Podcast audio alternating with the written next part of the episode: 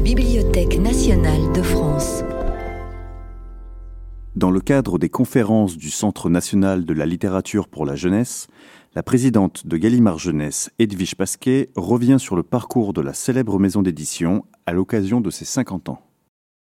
Donc, euh, alors je, dis aussi que j'ai été rédactrice en chef de la revue des livres pour enfants, ce qui va expliquer peut-être que le public ne soit pas toujours super euh, sage. Mais on est enregistré pour la postérité, donc euh, tout le monde se tient bien.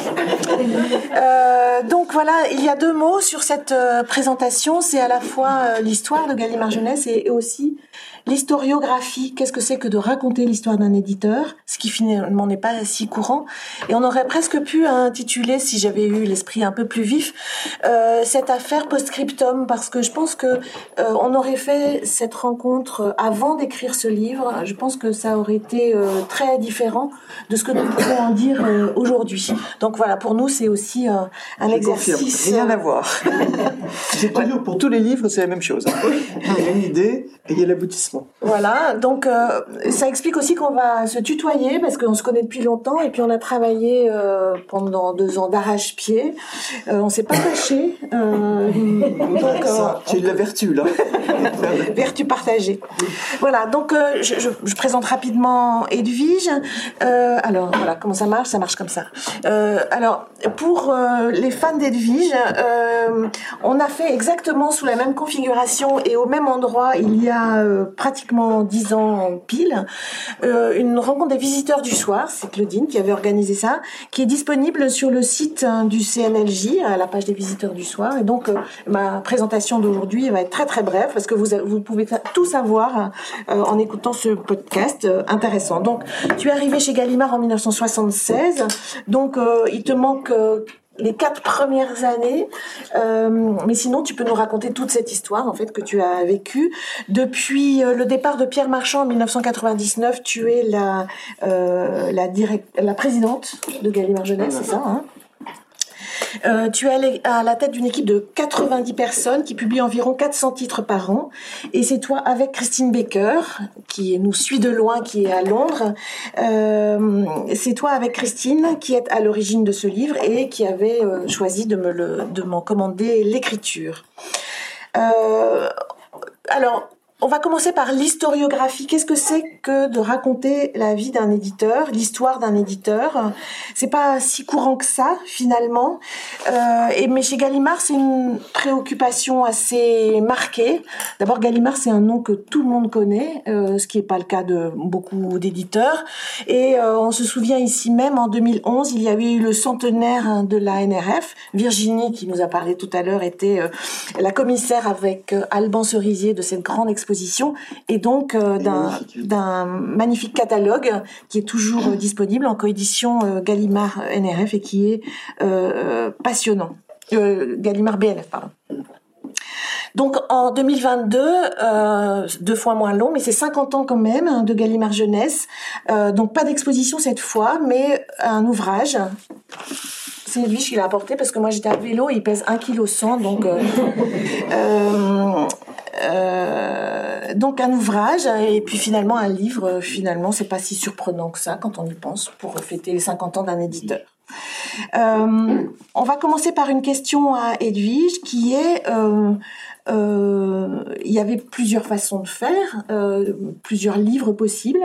C'est celui-là. Est-ce que tu pourrais résumer, argumenter cette ce que, ce que vous avez décidé de faire, Christine et toi, en fait? Alors, ce que je disais tout à l'heure, c'est qu'il y, a, un projet et puis il y a l'aboutissement. Et euh, effectivement, c'est toujours un petit peu différent. Dans le cas présent, 50 euh, ans, c'est un anniversaire. Donc, c'était euh, la volonté de marquer cet anniversaire. Pourquoi marquer un anniversaire? C'est parce que l'anniversaire, c'est l'occasion d'examiner le passé pour revigorer le présent et réfléchir à l'avenir. Donc ça, pour nous, c'était très clair et de faire un livre euh, devait donner les outils pour cet objectif. Ça, c'était la première chose. Après 50 ans, il y a encore beaucoup de témoins de cette histoire. Et c'était l'occasion de se dire, il faut que ces témoins parlent. Ils sont en train de disparaître tous les uns après les autres actuellement. les uns partent à la campagne, les autres partent... Enfin, j'allais dire, il y a plein de bonnes raisons. Écrivons-la. L'autre chose, c'est que nous n'avions pas d'archives. parce que nous avions une manière de travailler qui faisait que tout se passait dans le voilà rapidement. Euh, faire des archives, c'était quelque chose qui n'était pas du tout euh, auquel nous ne pensions pas. Donc, occasion de faire un archive. Et puis, le, ce qui, ce qui m'a tout de suite, ce qui a été dit à Marie, c'est que euh, moi, ce qui me frappe dans la littérature de jeunesse, c'est que c'est vraiment le reflet de la société. Alors, il n'y a pas que la littérature de jeunesse, bien sûr, mais je trouve que nous sommes témoins de l'évolution de cette société et nous aurons l'occasion de revenir. Nous avons aussi l'occasion d'influencer. J'espère de temps en temps, nous pouvons essayer d'influencer cette société. En tout cas, les jeunes, nos jeunes lecteurs. Donc, je voulais effectivement euh, l'aborder. Je pense que Marie, tu arrives après en donnant cette euh, vision de, d'un livre sur l'ensemble des 50 ans. Et euh, enfin, je voulais aussi, avec Christine, nous partagions beaucoup cette volonté de dire qu'il faut que ce soit un livre à l'image de Calimard Jeunesse. En l'occurrence, un livre évidemment illustré, ça aurait été difficile de ne pas le faire illustrer, un livre dans la qualité du texte euh, devait être irréprochable. Donc là, Marie, merci. Euh, soit dit en passant, c'était léger. Soit dit, soit dit en passant, euh, s'il y avait su, et je pense que toi aussi, si j'avais su que ça représente un tel travail, euh, voilà, nous aurions beaucoup hésité.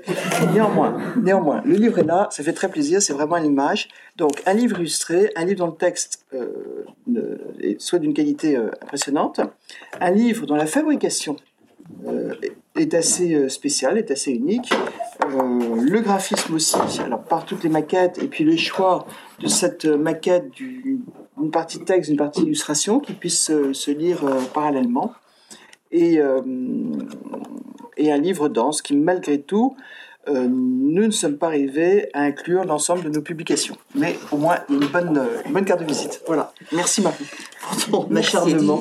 Donc, je vais vous raconter comment on a fait, parce que voilà, j'avais envie de vous raconter comment on avait fait, parce qu'on a travaillé dur pendant deux ans. Donc, euh, alors, la, première chose, euh, la première étape, ça a commencé à la fin du printemps 2020. On sortait tous de notre premier euh, confinement. ça a été de dresser une chronologie. Donc, euh, tu, parlais de cette idée de, mettre en lumière le fait que l'édition pour la jeunesse, elle est toujours aux prises avec ce qui se passe dans le monde qui l'entoure, et c'est vrai.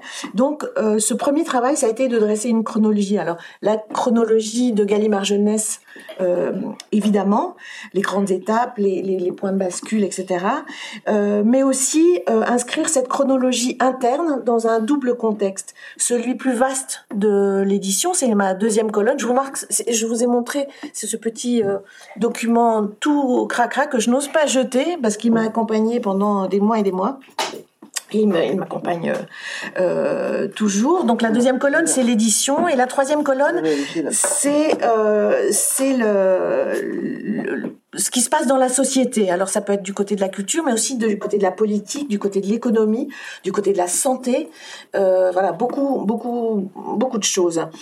Donc euh, faire cet exercice-là, c'est un inventaire.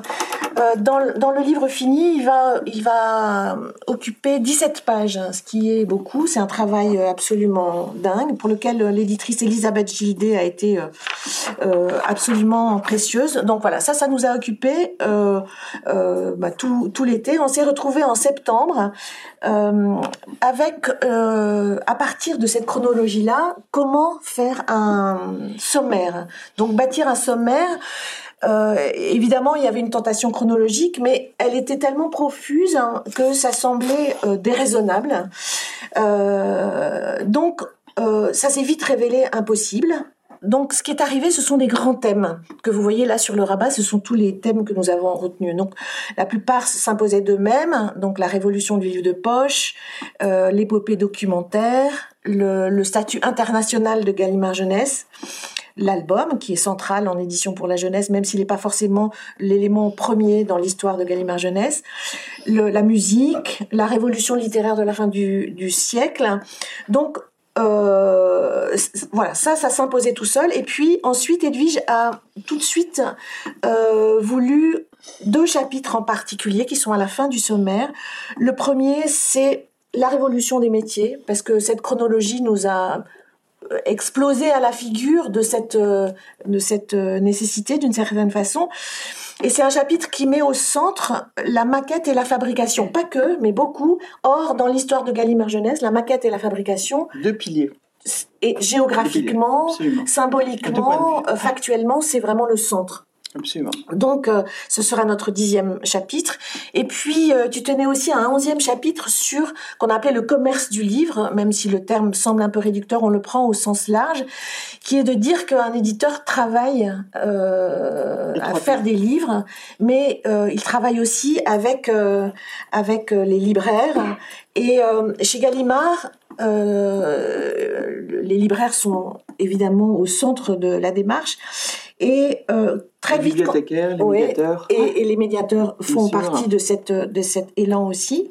Mais au départ, euh, Pierre Marchand a adopter le credo de la maison qui était si tu n'as pas l'accord des libraires, tu ne peux rien faire. Donc à partir de ça, euh, c'est, ça a été très central. Et à ce mot librairie, en littérature de la jeunesse tout particulièrement, on rajoute euh, euh, ben, les médiateurs, les bibliothécaires qui sont en plein essor à ce moment-là aussi. On l'a vu dans la dans la chronologie avec les années Mitterrand langue, etc. Et, et donc voilà, c'était c'était aussi une façon de montrer que publier un livre, c'est d'abord le faire, mais une fois qu'il est fait, il n'est pas, il est pas fini, il reste beaucoup de choses à faire. Et puis la vocation a montré qu'il y a une chaîne du livre, du, de l'auteur au lecteur, euh, oui, de l'auteur au lecteur, c'est une chaîne où chacun a sa place.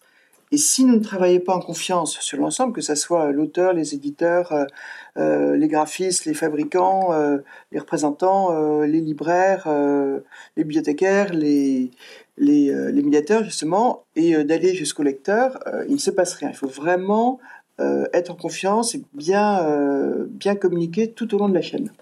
Et c'était la volonté de ces chapitres. D'autant que dans cette période, on voit aussi naître et se mettre en place euh, le marketing qui est très présent dans l'édition aujourd'hui, mais qui, qui a existé avant d'avoir un nom d'une certaine façon, parce qu'un éditeur, surtout un éditeur pour la jeunesse, ne travaille pas indépendamment de son public. Il a une conscience de son public, c'est ça le marketing. Le, marketing, c'est euh, l'édition est une stratégie d'offre toujours, mais qui a conscience euh, d'avoir un lecteur. Et en littérature jeunesse, la conscience du lecteur, elle est dans l'intitulé même. Donc on voit la naissance de ce marketing dans ces, dans ces 50 ans. Donc un sommaire thématique se met en place euh, néanmoins, chacun de ces chapitres s'appuie sur sa propre chronologie. Donc, en fait, c'est pas une histoire qu'on raconte, euh, mais c'est dix histoires qu'on raconte. Donc, histoire, c'est un mot intéressant parce que c'est avec un grand H, c'est l'histoire, euh, celle qu'on retrace, celle qu'on on étudie, celle qu'on essaye de, de, de comprendre. Et puis, c'est l'histoire avec un petit H, c'est l'histoire qu'on raconte. Donc, il y a eu ces, deux, ces deux histoires tout le temps en permanence. Et raconter des histoires, bah, c'est important dans, nos métiers. Donc deux chapitres ont suivi un chemin différent. Donc c'est le premier sur la création de Gallimard Jeunesse. Edwige et Christine souhaitaient que ce soit Alban Cerisier, donc, dont on a parlé tout à l'heure pour l'histoire de la NRF, secrétaire général des éditions Gallimard, euh, auteur de... Euh, voilà, d'un livre fondamental sur l'histoire de l'édition jeunesse euh, chez Gallimard. Donc c'est lui qui a rédigé ce, ce chapitre-là, nous y reviendrons. Et puis le dernier, moi j'ai dit que je n'allais certainement pas écrire le dernier chapitre, qui est sur euh, l'histoire, enfin la conclusion sur l'avenir, une sorte, ah, si on était à la messe, on dirait l'envoi, mais enfin on n'est pas à la messe, euh, ce qui fait office de, qui fait office de conclusion. Et je pense que c'était à Edwige de l'écrire euh, donc elle m'a obéi, mais enfin elle l'a fait avec Christine Baker quand même. voilà. À quatre mains. Comme, comme beaucoup de choses ont été faites, et, voilà, nous travaillons ensemble depuis fort longtemps. Alors, ensuite, ben, une fois qu'on a dit ça, comment on fait? Donc, moi, j'avais un premier impératif qui était, il fallait que ce soit vivant. Donc euh, pour Edwige, c'est un peu l'antonyme d'universitaire, mais de toute façon, je suis pas universitaire, donc euh, voilà. Puis tous les universitaires sont pas barbants en plus, donc euh, voilà. C'était un travail qui était imposé à mon travail, un, un, impératif qui était imposé à mon travail d'écriture, mais qui était imposé aussi au travail des iconographes, au travail des graphistes, donc imposé à tout le monde.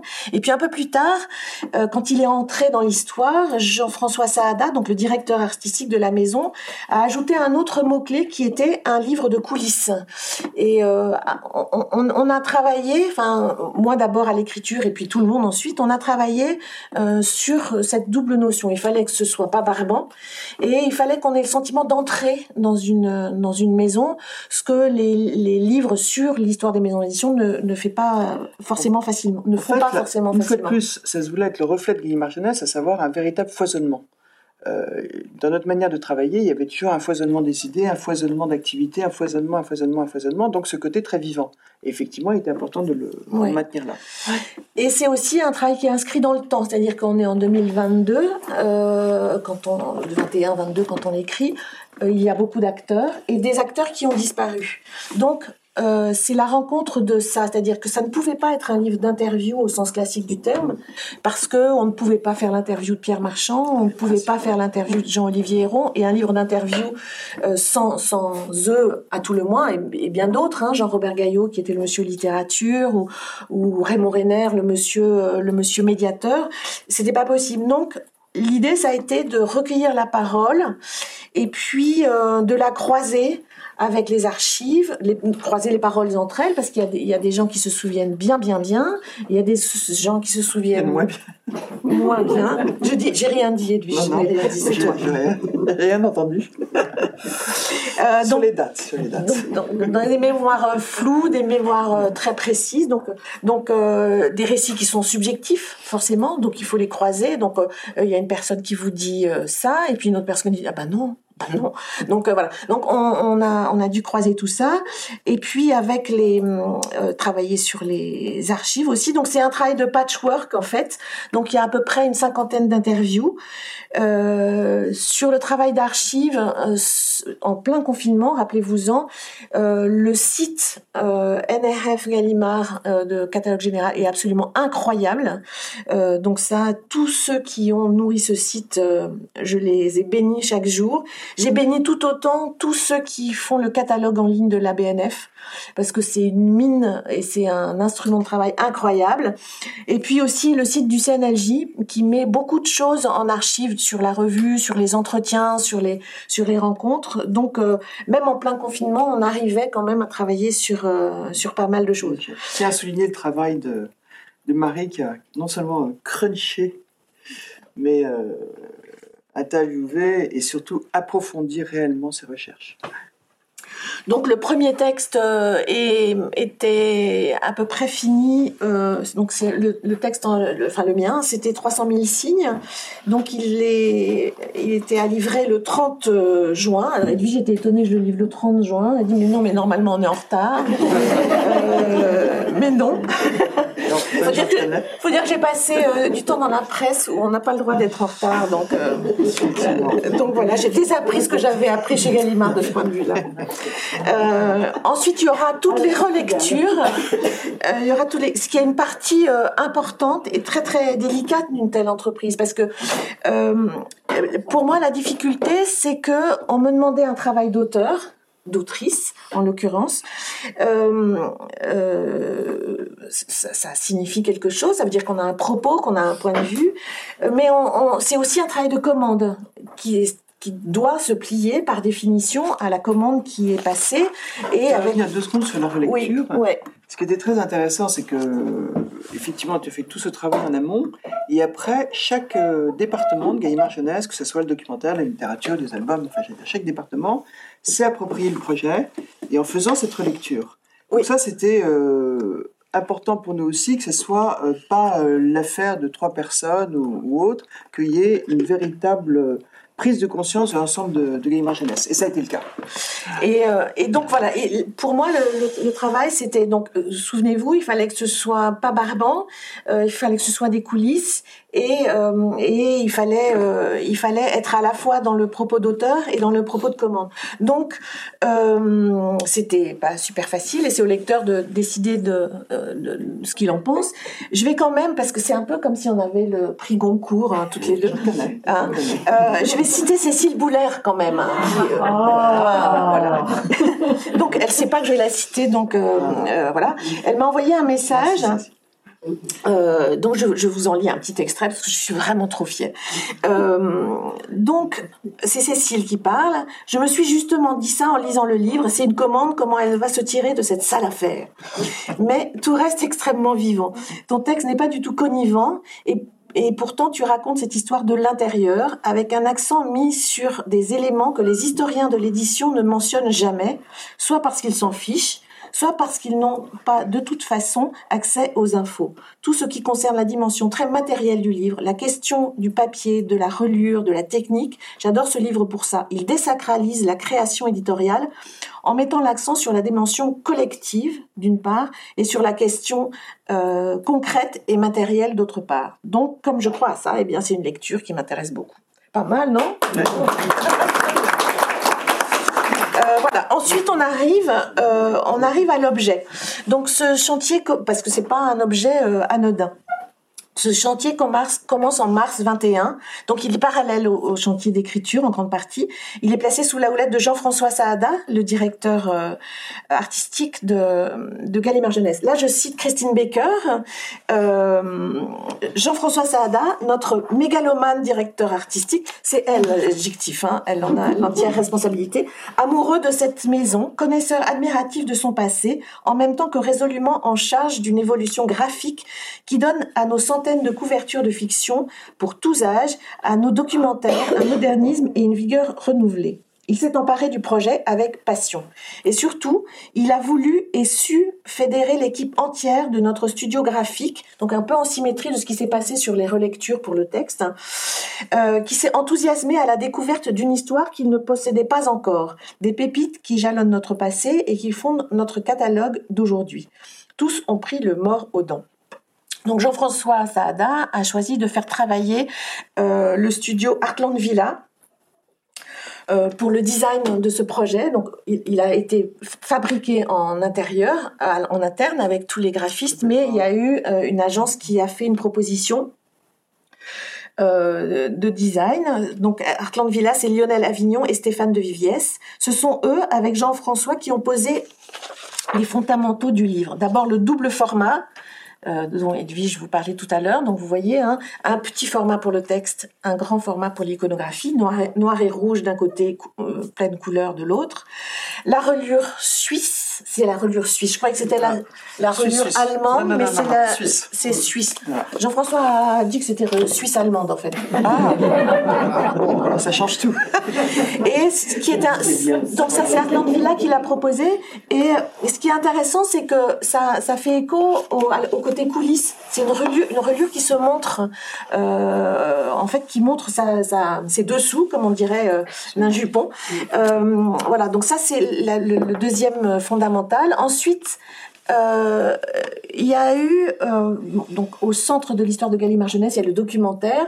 Et le documentaire il avait une grammaire visuelle très précise euh, qui reposait beaucoup sur la colonne, des colonnes qu'on a vues dans Découverte, des, des colonnes qu'on a vues dès le club 77, des qu'on a, qu'on a vues dans, dans beaucoup de beaucoup de collections. Et ces sept colonnes si emblématiques vont être la structure du livre. Alors je vous ai mis deux exemples de pages, parfois on la voit parfois elle disparaît, mais elle est, euh, elle est en, en basse continue euh, sur le livre.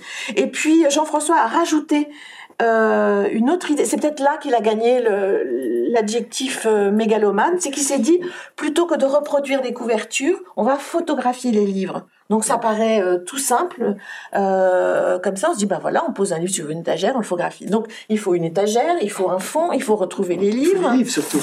Il voulait que les livres soient vivants et qu'ils aient vécu. Comme c'était une histoire qui avait vécu, les livres il fallait qu'ils aient vécu aussi. C'était une super bonne idée.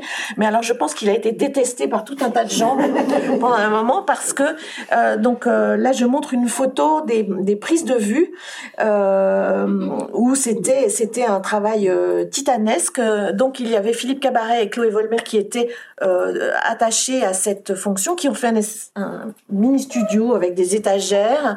Donc euh, regardez la photo de gauche où on voit une espèce de cascade euh, qui concerne Harry Potter, donc sur un fond noir. Et je vous montre à la page suivante. Voilà, c'est juste cette page-là. C'est une page et il y en a 400. Euh, voilà, donc c'est peut-être pour ça qu'il est mégalomane en fait. Mais ça, en fait, c'était une super raison. idée. Il a eu raison. C'était une super idée parce que ça donnait euh, quelque chose de, bah, de, de, de, de, de- de culotté, comme on dit, pour une, pour une théière.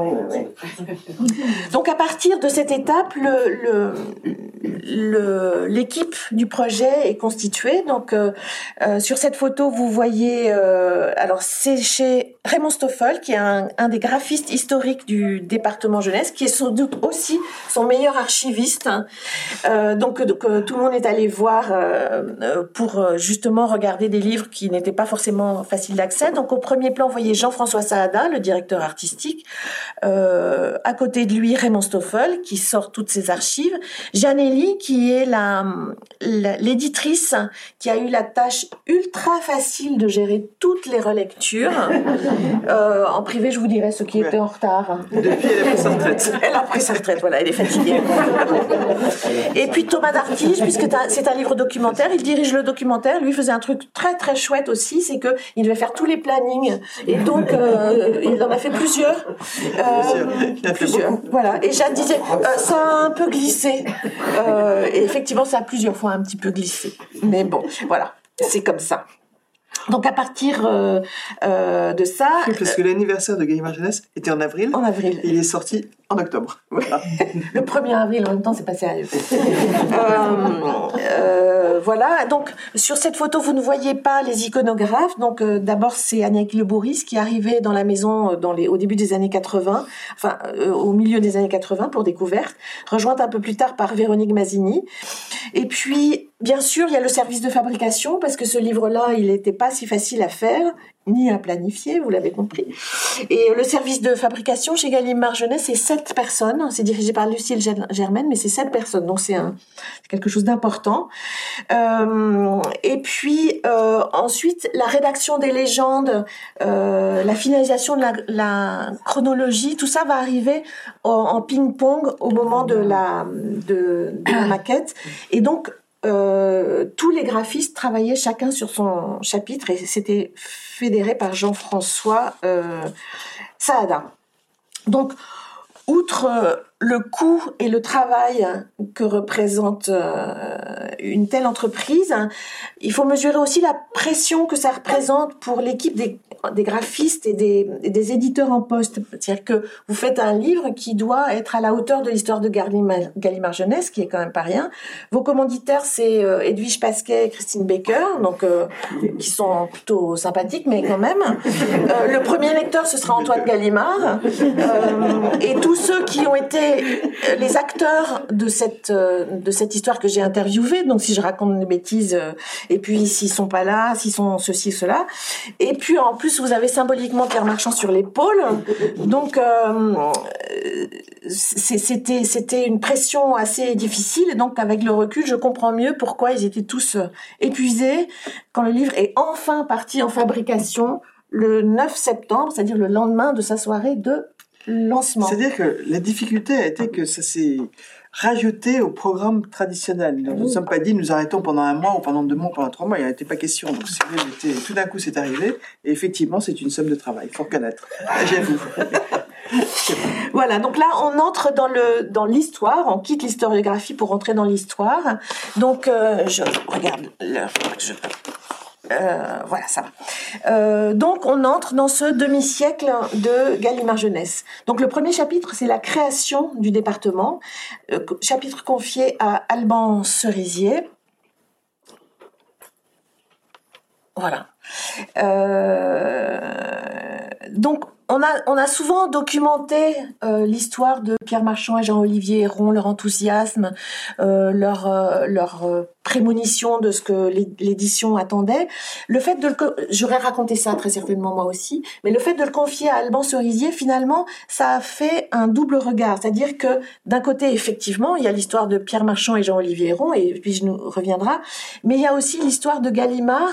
Et Gallimard, grâce au travail d'Alban sur les archives, qu'il connaît par cœur, on voit l'emboîtement des désirs. C'est-à-dire que, euh, je, cite, euh, lui, il appelle ça la rencontre des intentions, ce que je trouve euh, très pertinent. pour Gallimard, 1972, année de la création donc, c'est une année charnière. C'est la rupture avec Hachette qui assurait la diffusion et la distribution, la création de la SODIS, la structure matérielle de, diffusion, de, distribution euh, du livre, la création de Folio, puisque euh, jusqu'à présent Gallimard donnait ses titres au livre de poche d'Hachette, mais rompant avec Hachette, il reprend ses titres et crée sa propre collection. Euh,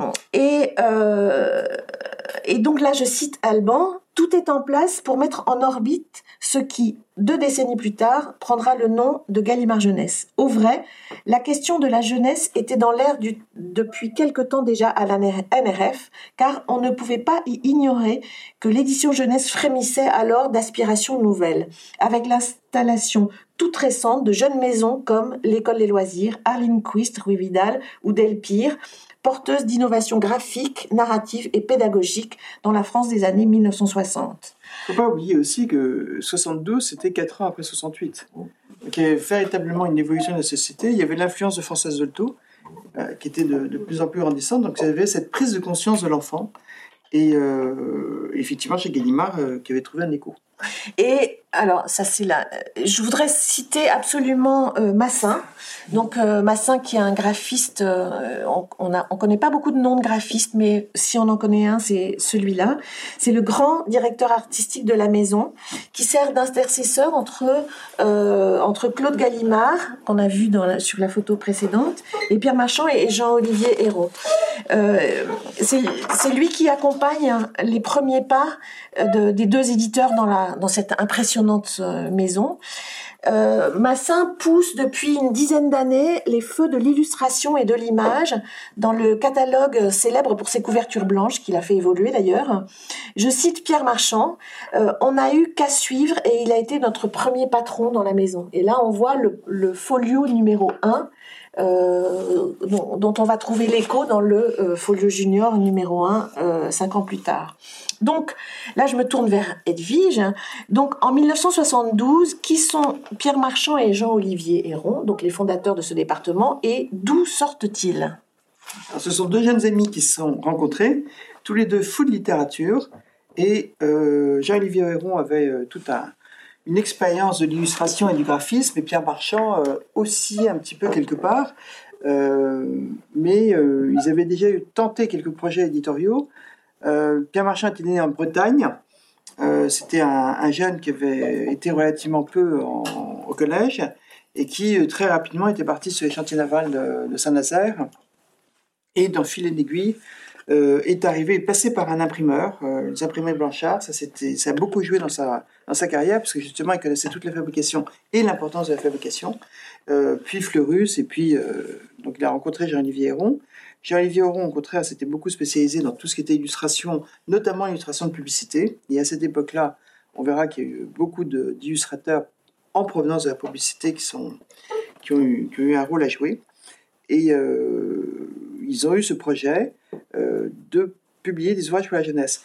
Chez Gallimard, ce qu'il faut dire, c'est qu'il y avait déjà beaucoup de livres pour enfants, puisqu'il y avait eu Le Cornichat Perché, Le Petit Prince, L'Enfant de la Rivière, même Roald Dahl avait été publié, mais il n'y avait jamais eu réellement de département jeunesse.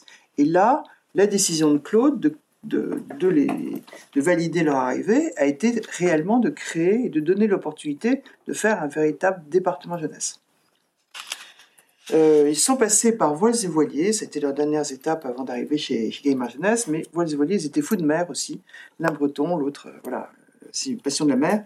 Et euh, malheureusement, l'aventure Voiles et Voiliers ne s'est pas très bien terminée, donc c'est là où ils se sont dit, bon, bah, nous allons partir vers l'édition, ça sera peut-être plus facile.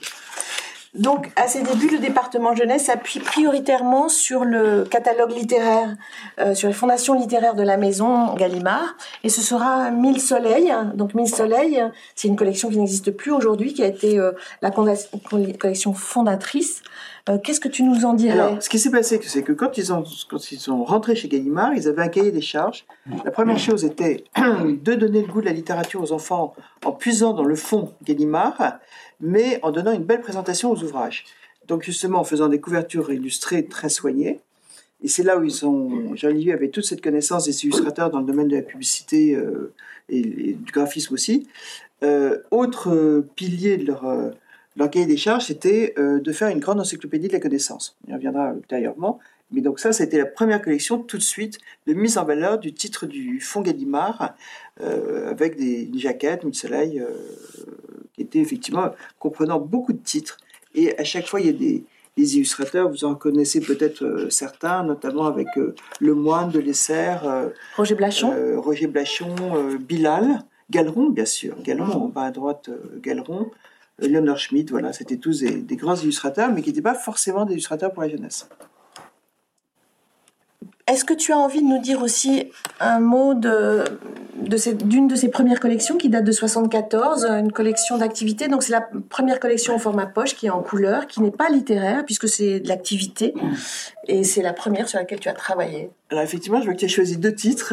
c'est quand arrivée chez Gallimard, j'ai dû euh, euh, voilà, gérer l'édition de ces deux titres. Donc vélo, je ne suis pas très forte en vélo, mais c'est pas grave, ça j'ai pu me débrouiller. En revanche, le football m'a vraiment posé des problèmes. Voilà. Donc au moins, j'ai appris, tout va bien. Mais si c'était une Euh, période d'essai, mais ça a marché. indépendamment hein. de ça, voilà. Indépendamment de ça, euh, ce qui était très intéressant dans cette collection, c'est que déjà, euh, nous pouvions voir une illustration, des illustrations en couleur, très soignées. Quand vous regardez la, la qualité des photos, la qualité du papier, euh, l'ensemble, et au format de poche pour que ce soit des ouvrages qui soient mis à la disposition du plus grand nombre. Et ça, c'est quelque chose qu'on va retrouver euh, très longtemps après chez Gallimard, cette possibilité au plus grand nombre d'avoir accès à des ouvrages de qualité et de ne pas cantonner les, livres dans les livres cadeaux ou dans des situations particulières, mais au contraire que ce soit des objets de la vie quotidienne. Cela dit, si vous croisez des quinquajous, ouvrez-les, c'est assez sidérant parce que euh, donc c'est de l'activité. Donc on voit des enfants qui s'en vont, euh, on sait pas trop où, avec on sait pas trop qui, euh, armés de haches. Oui, c'est ça. Avec des couteaux. Des couteaux, c'est tranquille, hein, c'est tran- tranquille. Et nos enfants sont vivants, je sais pas comment ils ont fait. hein. Voilà, donc ça c'est les ces deux collections fondatrices. Et on arrive à ce chapitre important qui est Folio Junior et cette période assez importante dans la littérature de jeunesse qui a duré pratiquement 20 ans, où toute la littérature s'est écrite au format de poche. Donc on l'a vu, Folio commence en 1972, on a vu Massin y travailler.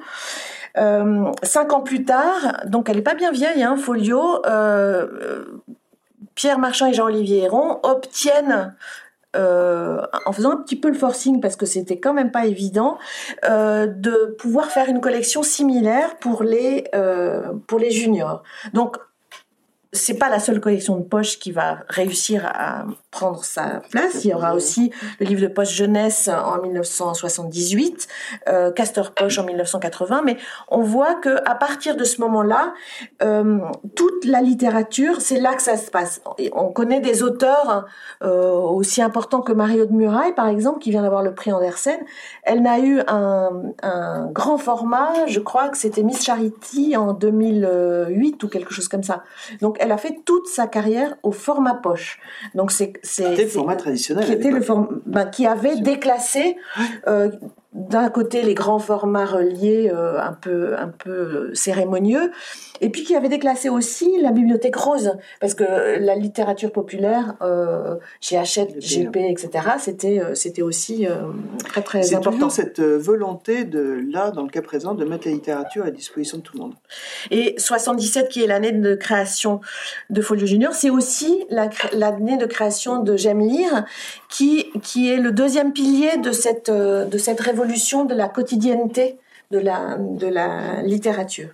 Alors, Christine Baker parle de révolution, elle dit Folio Junior par la sacralisation qu'elle apporte à la littérature jeunesse et une collection et un moment clé. Donc ça, c'est la double page.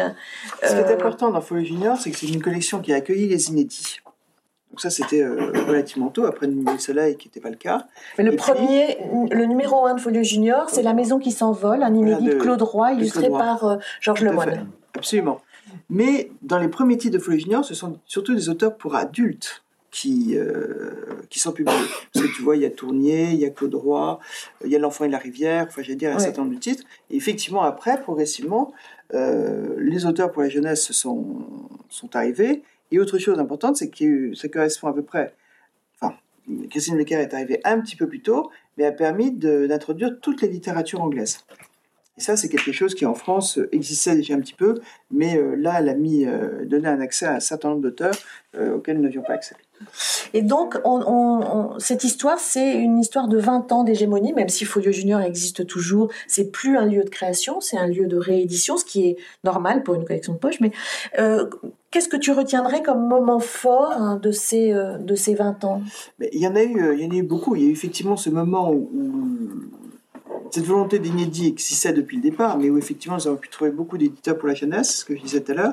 L'arrivée de, de l'édition anglaise, euh, j'évoquais Roald Dahl qui était dans- déjà dans le catalogue de Gallimard, mais il y a eu beaucoup, beaucoup d'auteurs euh, anglais, jusqu'à, euh, bon, on aura l'occasion d'y revenir, mais énormément d'éditeurs anglais. Les livres dont vous êtes le héros, Alors, ceux-là, ils arrivent un voilà. petit peu. euh, une histoire dans l'édition comme il en arrive beaucoup d'autres. Euh, nous publions euh, Le sorcier de la montagne de feu. Et tout d'un coup, les libraires nous appellent en disant, ne comprenait pas très bien. Euh, y a les livres sont volés. Ah bon Euh, Oui, oui, vous savez, c'est un certain succès. Donc on s'est rendu compte que le bouche à oreille faisait son, activité. Christine Baker, habitant à Londres, euh, a été chargée d'acheter tous les titres existants sur le marché des livres dont vous êtes le héros. Et nous avons retrouvé, euh, sommes partis sur 80 titres d'un coup. Et là, effectivement, euh, ces 80 titres nous ont permis, d'atteindre des ventes de l'ordre de 18 à 20 millions d'exemplaires. Et ça reste encore aujourd'hui quelque chose qui... Et c'était pas une collection en soi, c'est-à-dire que c'est Penguin qui a inventé ce concept, enfin cet intitulé euh, livre dont vous êtes le héros, et sous cet intitulé-là, trouvé par un éditeur anglais, euh, euh, tous tous les projets similaires se sont agrégés pour faire pour faire une, une collection Absolument, qui était une série d'enfants imposante. Après, il y a eu Folio Junior universel, Folio Junior classique. Enfin, j'allais dire, il y a eu beaucoup de déclinaisons dans Folio Junior. euh. Là, on, a différentes sur cette euh, diapositive, on a différentes euh, générations parce qu'on a le sentiment quand on, on a, on a une collection de poches que l'on suit, on a le sentiment qu'elle bouge pas. Euh, Folio, vous avez l'impression qu'ils sont comme comme ils étaient au début, mais en fait non, ça change en permanence, ça change euh, en fonction de ben, de, de l'évolution du graphisme, euh, de l'évolution du goût des lecteurs aussi De l'air du temps, oui. de l'air du temps et puis de, des attentes des libraires, de leur euh, voilà ça, ça bouge en permanence. Donc, donc là on voit plusieurs générations. C'est plutôt en, en remontant d'ailleurs nos fameuses étagères. Ce qui est, ce qui est intéressant, c'est que je crois que tu fais une, une page sur la typo. Oui. Euh, c'est que au début, dans Folio Junior, la, la typo était assez dense. C'est là où nous pouvons prendre connaissance de la capacité de lecture des enfants à cet âge-là.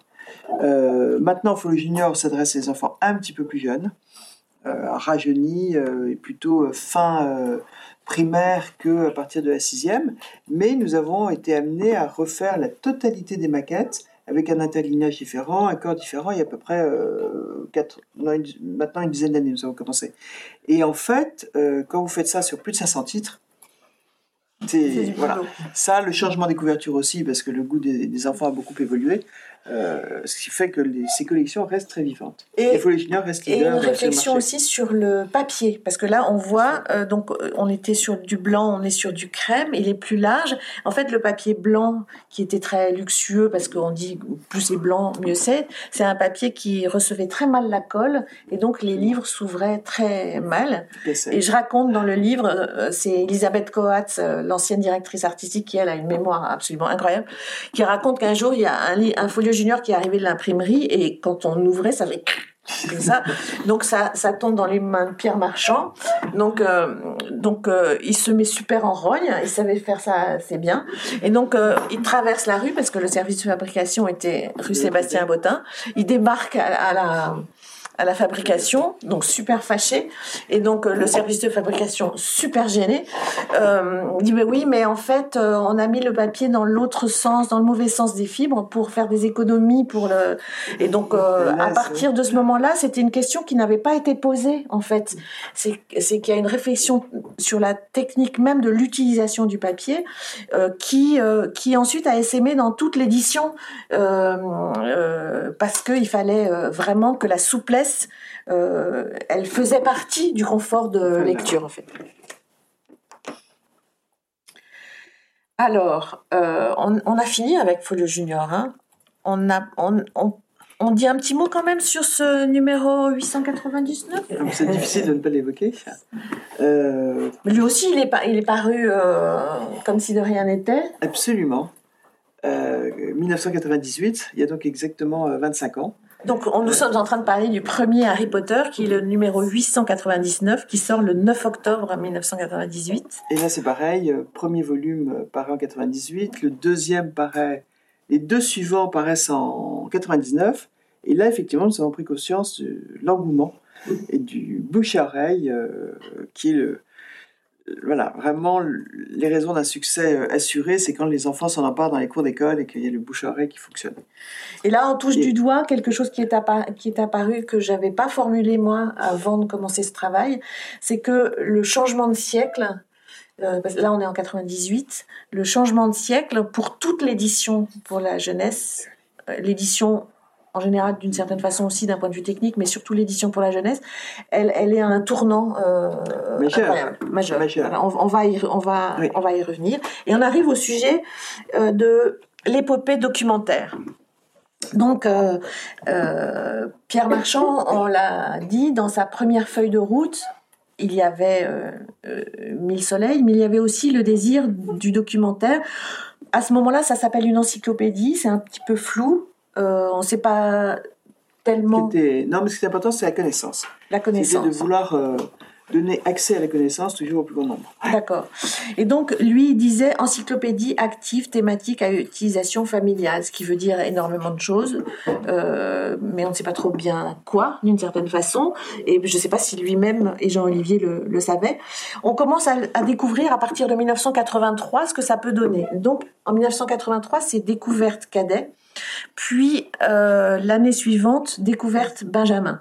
Donc ce que l'on voit là, c'est euh, que euh, cette, ce désir encyclopédique ne va pas trouver la réponse dans un livre ou dans une collection, mais dans plusieurs collections, dans plusieurs thèmes. C'est quelque chose qui est très kaléidoscopique, en fait, dans cette, dans cette réponse. une chose importante, c'est qu'on voit toujours l'importance de l'image.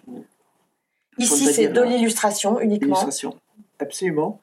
Et euh, l'idée était que l'image ne doit pas être une illustration du texte, mais doit être le prolongement du texte. Donc, soit l'enfant euh, découvre à travers le texte, soit l'enfant découvre à travers l'image. Ça sera beaucoup plus fragment dans Découverte Benjamin, par exemple.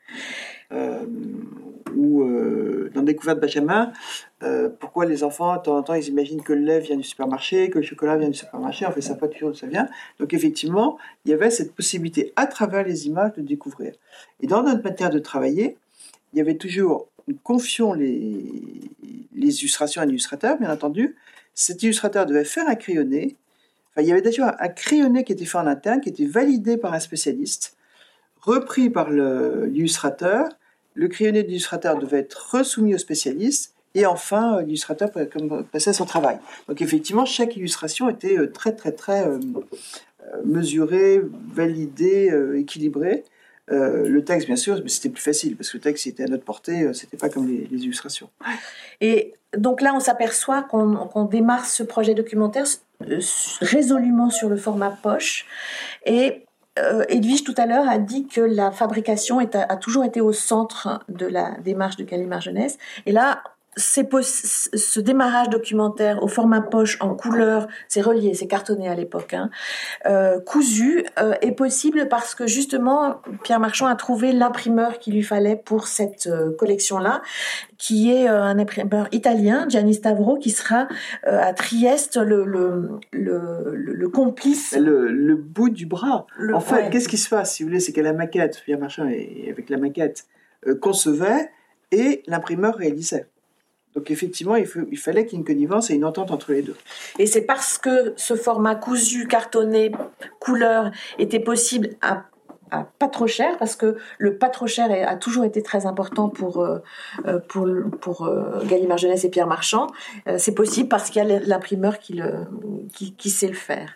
Donc l'année, on va vite à ce moment-là, hein. donc 83, 84. et 86, c'est la collection découverte euh, sans trahir de secret, c'est aussi parce qu'il y a eu beaucoup d'argent gagné avec les livres dont vous êtes le héros que la collection dispendieuse de découvertes Pierre Marchand était avait beaucoup de qualité, mais c'était pas un super économe. Hein. Euh, voilà. Donc là, c'est une collection qui est rien n'était jamais trop beau. Donc, euh, voilà. Donc là, euh, le, cette, cette collection là, je cite Christine Baker à nouveau, c'est le chef-d'œuvre de Pierre Marchand et l'une des plus grandes réussites éditoriales de la fin du XXe siècle. La la profession de foi de l'éditeur est simple. Quel que soit le sujet, il faut que le lecteur qui a ouvert le livre ne le lâche pas avant la dernière page. Donc euh, tous ceux qui faisaient le livre avaient euh, aussi cette pression sur les épaules. Et c'est le publiciste Pascal Manry qui va résumer ça à euh, on n'a jamais vu autant de choses entre la première et la dernière page d'un livre. Donc là, on a les, les trois grandes premières collections documentaires. Et après, quand tu disais effectivement ces collections importantes, peu de temps après, il y a eu une naissance des guides Gallimard. Et c'est là où on voit le summum de la complexité et, je dois dire des dépenses aussi pour réaliser un guide. Il y avait plus de 100 collaborateurs par guide. Donc c'était impressionnant. Voilà. Et euh, en 88, il y a, un moment de, de, il y a un virage, c'est pas une rupture, mais c'est, il y a un virage, c'est-à-dire que les deux premières collections de création, c'était l'illustration. Pour les plus grands, on a abordé la photographie. Et on arrive dans ce virage technique qui fait que en Angleterre, euh, l'éditeur Dorling Kindersley euh, commence à manipuler les outils informatiques pour faire de la mise en page. Parce que pendant que Gallimard gagnait plein de sous avec les livres dont vous êtes le héros, Dorling Kindersley gagnait plein de sous avec euh, les guides euh, qu'il publiait pour initier à l'informatique personnelle, parce que c'est le début des informateurs. Donc, euh, il, il a eu des moyens pour faire des choses intéressantes et puis surtout il a eu les moyens d'apprendre à utiliser les machines qu'il euh, euh, décrivait. Donc en 88, euh, Gallimard Jeunesse et Dorling Kindersey s'associent pour créer la collection Les yeux de la découverte, qui est en grand format. vous, vous, les avez peut-être dans l'œil, hein, ils sont ils sont assez grands. Et là, on, on déroge au format de poche et on est en coédition entre deux éditeurs, ce qui n'a pas été souvent le cas chez Gallimard. Oui, surtout avec un éditeur étranger. Euh. Non, ce qui était intéressant aussi, c'est qu'à l'époque, Gallimard Jeunesse n'avait pas du tout de connaissances dans le domaine de la photo.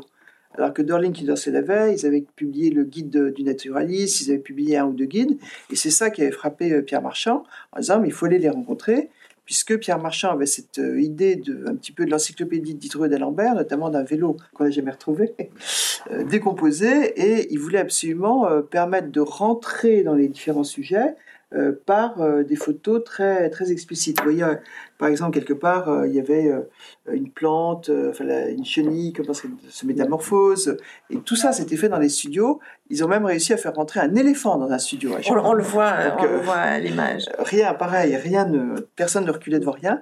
Mais cette idée dans les studios de décomposer, de donner une connaissance pas à pas, ça c'était quelque chose de très nouveau. Et à, à l'époque, dans les bibliothèques, on pensait que c'était en fait une, un achat de droit de Dorling, alors que l'idée venait de Pierre Pas du tout. en fait. Ah, complètement. Complètement. Et, euh, Absolument, qui a été rencontré euh, Peter Kindersley à Londres. Absolument. Et ça, on, le, on, le, raconte euh, dans le livre aussi. Et autant découverte était une collection iconographiée, c'est-à-dire que les iconographes euh, ont, sont allés chercher partout des documents. Là, c'est pas la même chose. C'est de la photographie aussi, mais c'est de la photographie créée, ce qui était, euh, ce qui était euh, nouveau. Ensuite, on va euh, revenir dans une création purement française. Euh, c'est en 1990 mes premières découvertes. Là, c'est une nouvelle génération de livres. Euh, c'est ça s'adresse aux petits, c'est les 4-7 ans. Et pour la première fois, et ça sera, euh, ça se reproduira par la suite, c'est vraiment l'idée d'avoir un concept éditorial. Donc là, l'idée c'est de montrer le monde aux petits aux 4-7 ans, et associer ce concept éditorial à une innovation technique. Donc euh, ici, l'innovation technique, c'est d'avoir des transparents imprimés recto verso euh, qui font que la double verso. Euh, qui, ont, qui ont une image au recto, une image au verso, mais tout est imprimé du même, tout imprimé même côté. Du même côté. Donc il y avait neuf passages de couleurs sur le transparent du même côté. Et ça ils, ils, ont. Il fallait que ça sèche. Il a un petit peu de temps. Euh, voilà, et donc c'est associer un concept éditorial avec un concept de fabrication. Donc le transparent, mais aussi euh, pour que ce transparent euh, bouge bien dans le livre et soit implantable où l'éditeur le veut, euh, c'est d'avoir une reliure et une reliure qui est habillée de la, de la couverture. Donc il y a le travail de l'imprimeur, des éditeurs évidemment, de l'imprimeur et aussi du relieur. Et c'est lui qui a, qui a dû. Euh, c'est ça, ça, qui est intéressant, c'est que là, c'est une véritable connivence euh, entre le voilà Paris euh, Jeunesse avec Pierre Marchand et euh, l'Italie, dans la mesure où le relieur a adapté des machines. J'ai le souvenir d'avoir été à parce qu'il n'avançait pas très vite et que nous avions prévu de sortir le livre avant Noël et que malheureusement on peut pas décaler la date de Noël, donc voilà.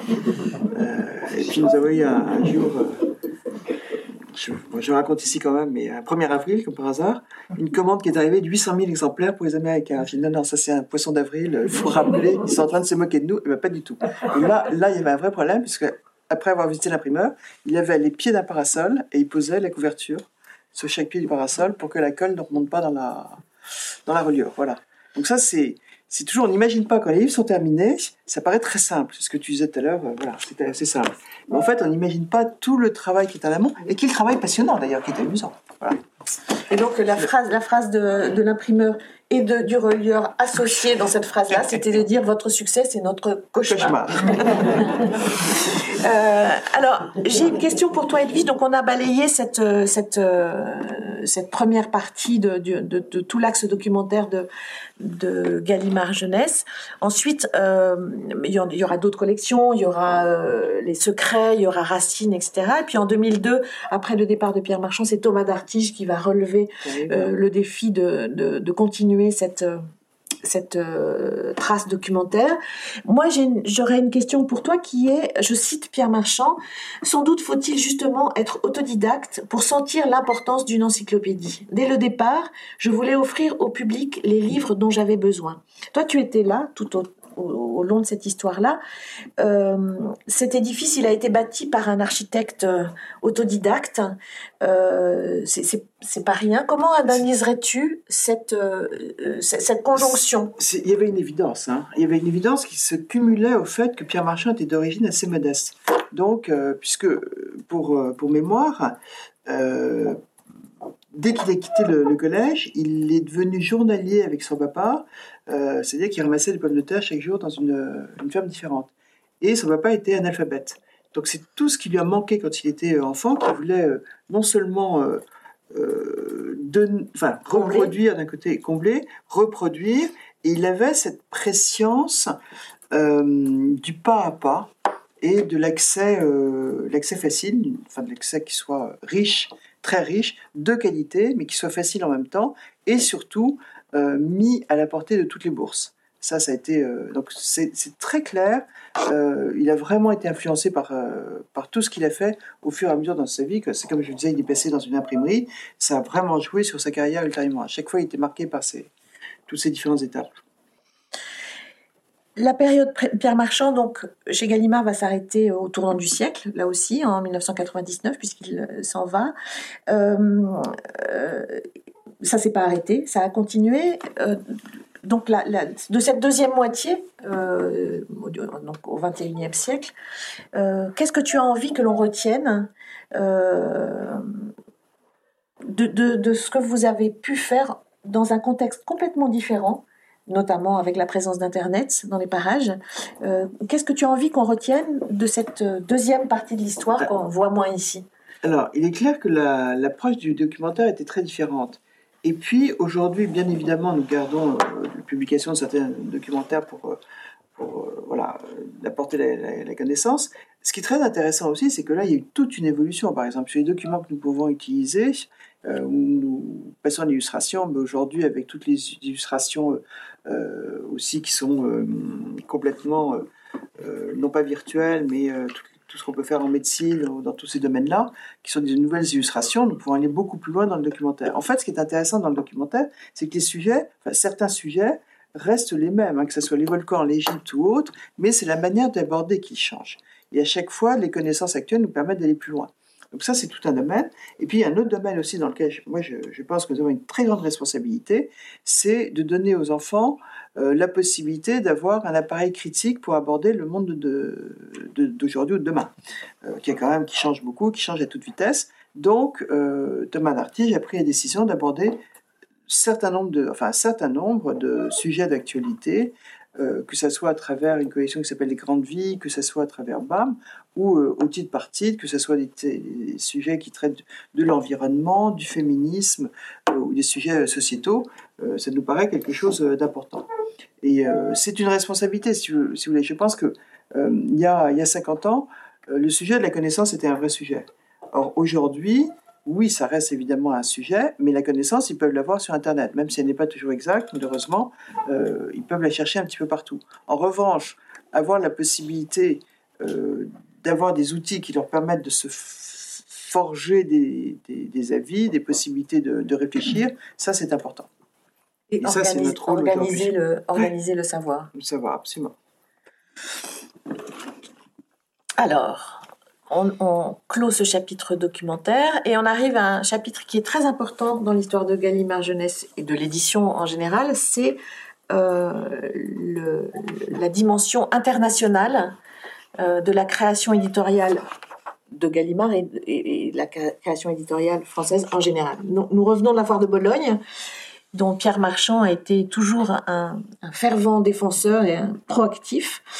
Euh, et cette année, nous avons eu l'occasion de lui rendre hommage et on a pu entendre sa voix à propos de l'importance de la dimension internationale de l'édition jeunesse. Je le cite, c'est un extrait euh, vidéo d'un documentaire sur l'édition qui a été fait en 2001.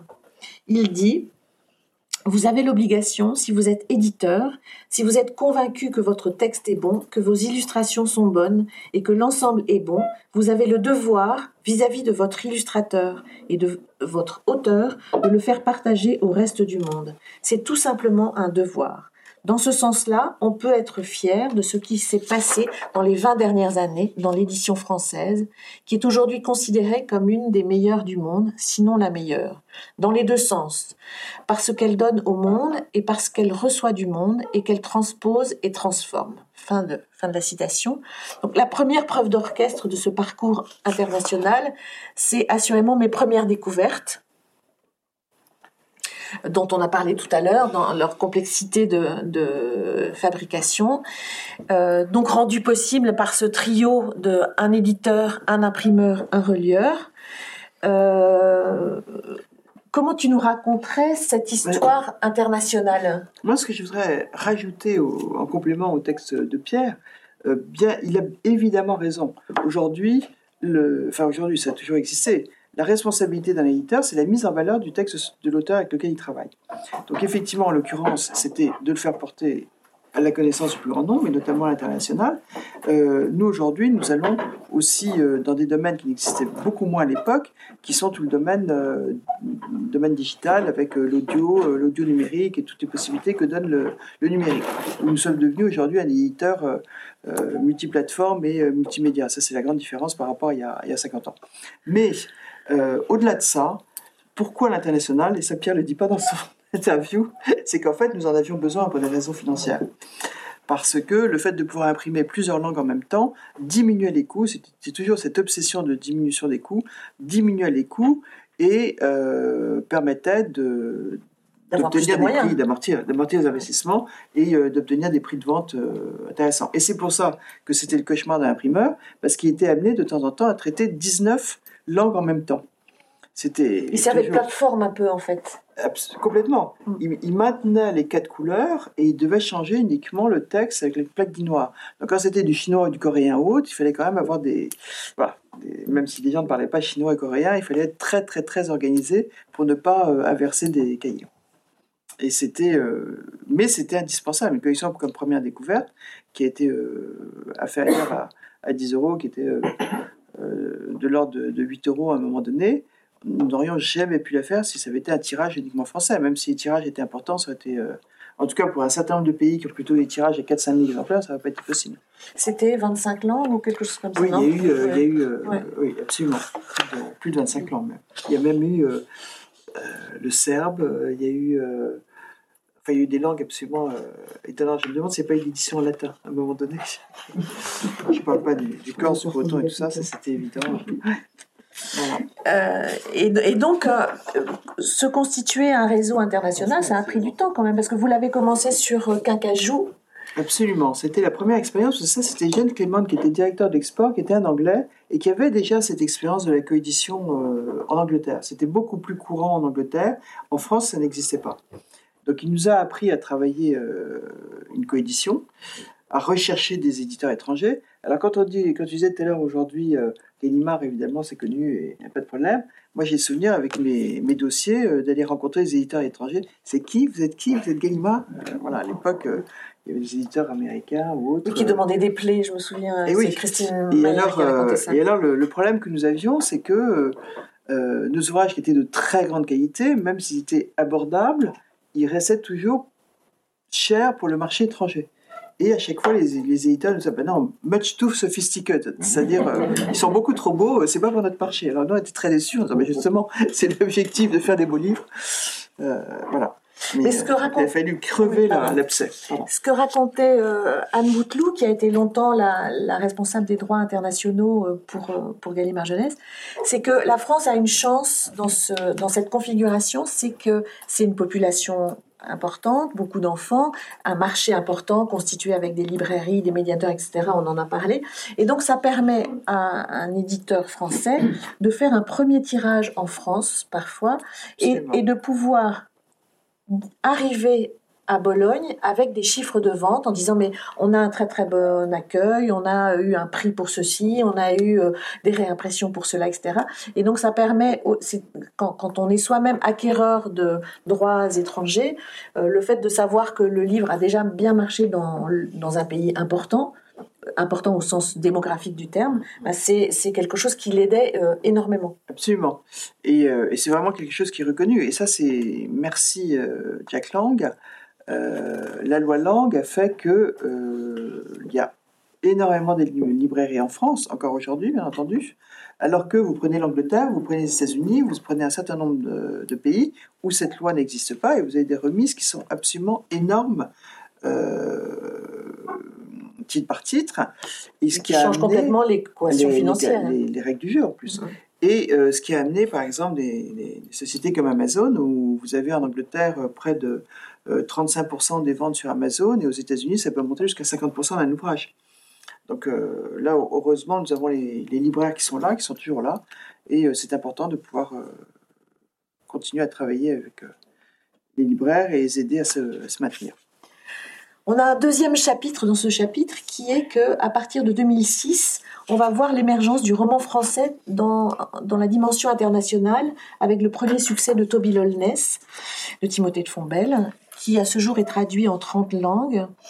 Euh, juste après, il y aura la, prouesse euh, de, de, La Passe Miroir de Christelle Dabos, donc quatre titres publiés entre 2013 et 2019, plus de 2000 pages euh, à traduire et qui auront été traduites en 20 langues. C'est le trophée de l'édition internationale en 2020.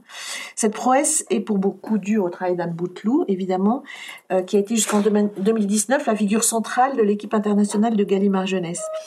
parvenir à vendre, c'est une question pour toi Edwige, parvenir à vendre aux pays étrangers des romans créés en France, ça a été longtemps extrêmement difficile, ça l'est même sans doute euh, toujours. On peut considérer que ces premières réussites marquent elles aussi un des nombreux tournants de la fin du siècle. Qu'est-ce que tu as envie d'en dire? Alors, ce que je voudrais, c'est euh, expliquer qu'à l'étranger, il y a d'abord un problème de lecteur en langue française.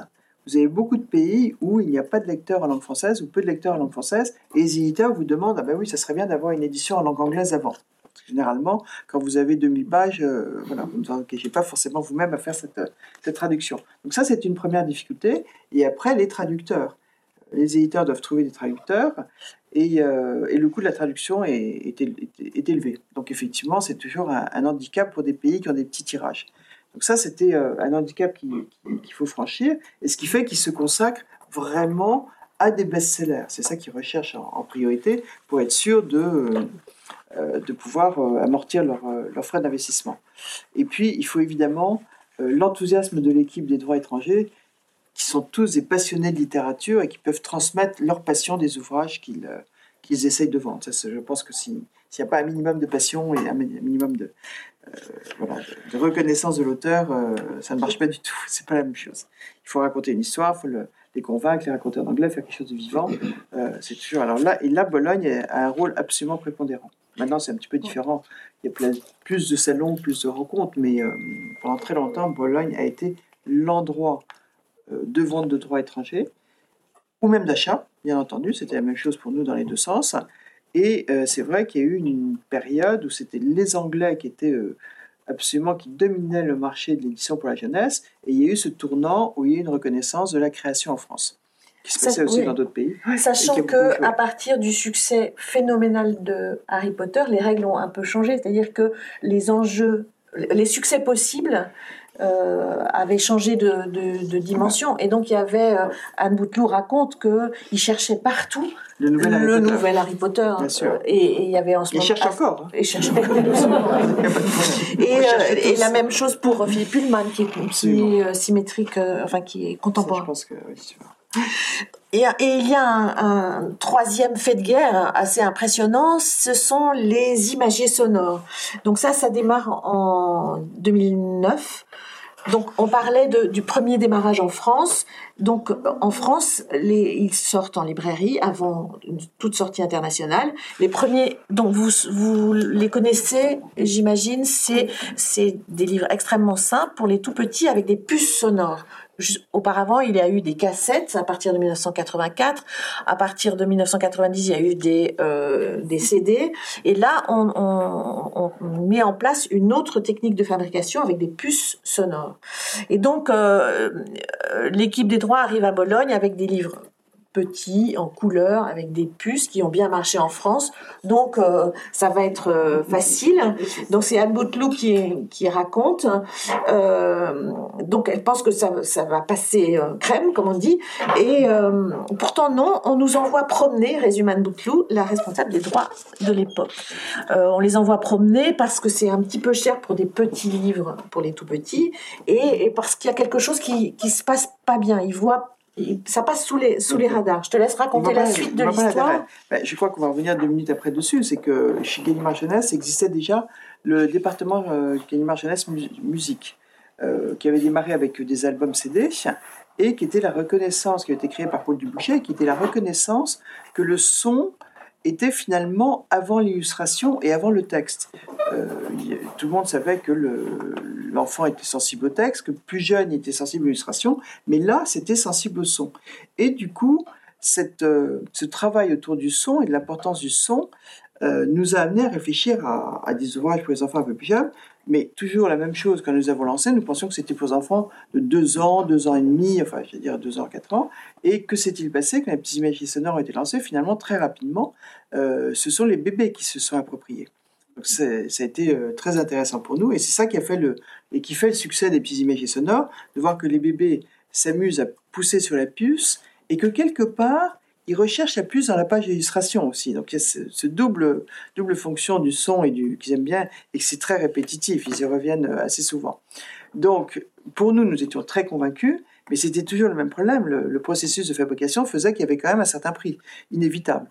Et pour les marchés, où vous avez des marchés qui peuvent être très normés comme aux États-Unis, euh, un livre d'un certain format ne peut pas dépasser 6 dollars. Donc là, effectivement, c'était un- totalement en distorsion avec leurs euh, leurs possibilités et euh, du coup, on n'arrivait pas à le, vendre.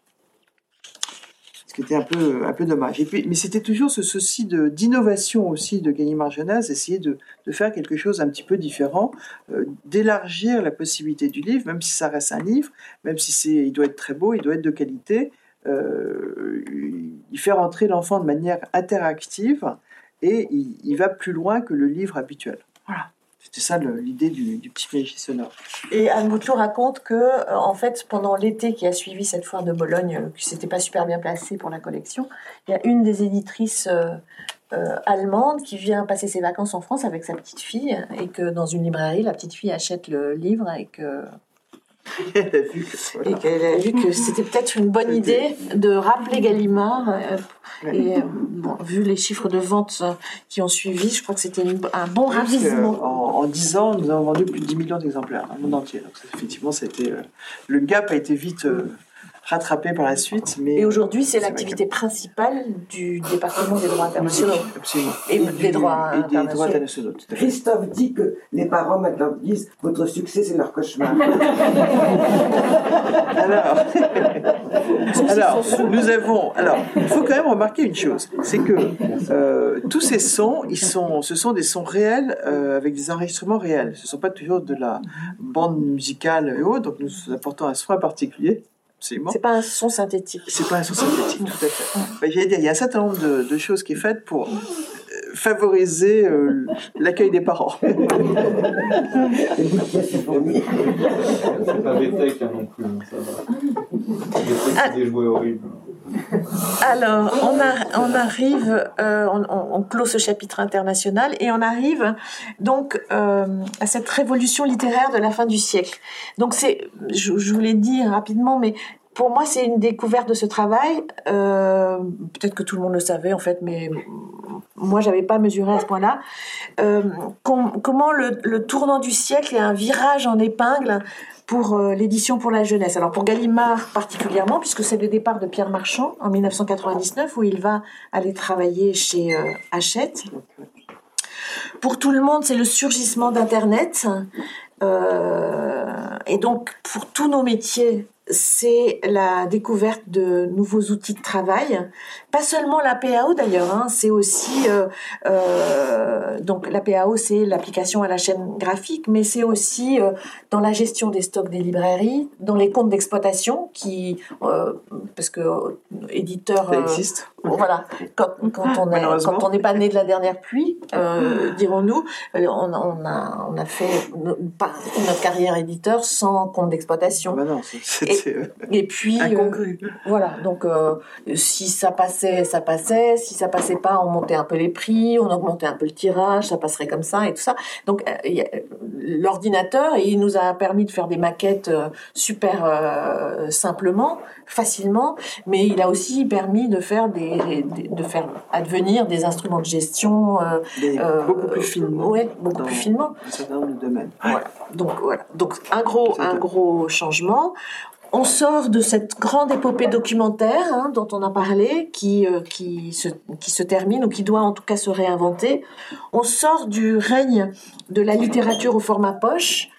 euh, et on entre dans le temps de la littérature de grand format. Alors, euh, on en sort, c'est presque un peu hasard. En fait, que se passe-t-il cette année 98 Ah, Là, tu vas te disputer avec euh, Christine Baker qui ne le- supporte pas que l'on dise que c'est dû au hasard. Non, bien sûr. Mais, non, non, parce qu'il y a une réflexion, je veux dire. Mais, Oui. mais la réflexion était que le 98, on a publié trois textes Junk, de Melvin Burgess, euh, Harry Potter, de J.K. Rowling, et Les Royaumes du Nord de Philippe Pullman. Or, Les Royaumes du Nord de Philippe Pullman étant destinés à des enfants un peu plus âgés que dans Folio Junior, l'idée a été de se dire, exceptionnellement, faisons un grand format. Pour voir ce que c'est devenu ce grand format. Voilà. Et donc, euh, et ce qui est intéressant, c'est que quand je disais que, que nous sommes influencés par l'évolution de la société, l'exemple type, c'est Junk. Jamais nous n'aurions pu aborder à ce sujet-là à une époque euh, précédente. Il fallait vraiment euh, une prise de conscience. Et pourquoi nous avons publié Junk? C'est que Melvin Burgess, qui est un auteur qui est très littéraire, nous séduisait par sa littérature, mais avait pour principe de dire euh, si nous ne traitons pas des sujets quotidiens de la jeunesse, nous n'aurons pas envie de lire. Ça, c'était la première chose. Et l'autre chose, en l'occurrence pour Junk, a été de dire mais si les enfants tombent dans la drogue sans jamais avoir eu un contact ou quoi que ce soit, sans jamais en avoir entendu parler, euh, c'est difficile. Donc, il a écrit ce livre Junk et qui nous a séduits. C'est comme ça que nous sommes partis. euh, nous avons acquis Melvin, enfin, les titres de Melvin Burgess, qui à chaque fois traitaient des titres qui étaient vraiment de la vie quotidienne des, des jeunes. Euh, Harry Potter, voilà. Harry Potter, ça paraît toujours très simple aujourd'hui. Les gens disent, mais je crois que tu reviens dessus après. Est-ce que c'est euh, est-ce que c'est le hasard, tu vois? Mais je comprends, je comprends que alors là, ce n'est pas le hasard. Ça, c'est vrai. Moi, je, je m'oppose à cette euh, à cette notion. Euh, Il y a deux choses que je ne suis pas du tout. Les gens vous disent c'est du hasard. Non, ce n'est pas du hasard. C'est du marketing. C'est encore moins du marketing. Harry Potter, c'est le talent d'une éditrice, Christine Baker, qui a eu accès à ce texte avant qu'il ne soit publié en Angleterre, euh, ça n'était pas le cas, c'était des feuilles volantes. Euh, elle en a entendu parler. Alors, c'était son métier aussi. C'était une des raisons pour lesquelles elle était à Londres, enfin que nous l'avions euh, rattachée à, à Gallimard Jeunesse, c'est que vivant à Londres, elle avait un accès très facile, enfin très facile, non, je ne voudrais pas dire ça, mais elle avait un accès à toute la littérature euh, euh, anglaise qui était très riche et à toute la littérature de jeunesse. Et elle, a Voilà. créé, elle a commencé en 79, et là on est en 98, donc 20 ans plus tard, elle a créé tout un réseau. Bien sûr. euh, Et c'est comme ça qu'elle avait entendu parler de ce manuscrit qui avait été reconnu par une bibliothécaire en Écosse. Et euh, là, concomitamment, rencontré un de ses amis qui était euh, Barry Cunningham, qui venait de rentrer dans une maison d'édition en Angleterre pour démarrer un département jeunesse. Et c'était une petite maison d'édition, à peu près, qui publiait euh, 20 à 30 titres par an. Depuis, je peux vous dire qu'ils sont rentrés en bourse. hein. C'est. C'est Bloomsbury. Voilà. Donc, en discutant, elle a lu le texte, il a dit écoute, euh, regarde. Elle a lu le texte et elle a tout de suite été enthousiasmée. Mais c'est là où j'évoquerai le, le travail de l'éditeur, qui n'est pas un travail évident. D'abord, c'était un texte sur un collège, un collège éditiste en Angleterre. Ça pouvait ne pas du tout parler au français. C'était un texte euh, sur de la fantaisie. Il y avait re- encore relativement peu de fantaisie en France à cette époque-là. Donc il y a vraiment eu un pari risqué d'éditeur. Et c'est son talent d'éditrice, d'avoir su se projeter sur l'avenir, qui a fait qu'elle a choisi ce texte. Mais si vous me dites, si quelqu'un me dit qu'il avait imaginé le succès d'Harry Potter à ce moment-là, alors là, je lui paye euh, trois caisses de champagne. hein. C'était absolument pas le cas. ou tu de pas. menteur. Je- non, je ne me permettrai pas. Euh, et donc, donc euh, à ce moment-là, euh, tout, tout va changer en fait. Alors, tout change parce que déjà, l'opportunité de grand format donne beaucoup plus de, de possibilités. Quatrième volume d'Harry Potter arrive, et là, par le fait du bouche-oreille qui n'avait pas existé qu'en France, il avait déjà, à ce moment-là, il était publié à l'étranger, on commence à, à sentir frémir le, le succès international. Donc nous, nous décidons de le mettre au grand format. Euh, il n'a pas été le second volume grand format. Euh, le second volume grand format était un Français qui était Eric Lhomme, que nous avons reçu le, le, le- Qui est le venu manuscrit. ici euh, en conférence et qui est en venu, voilà.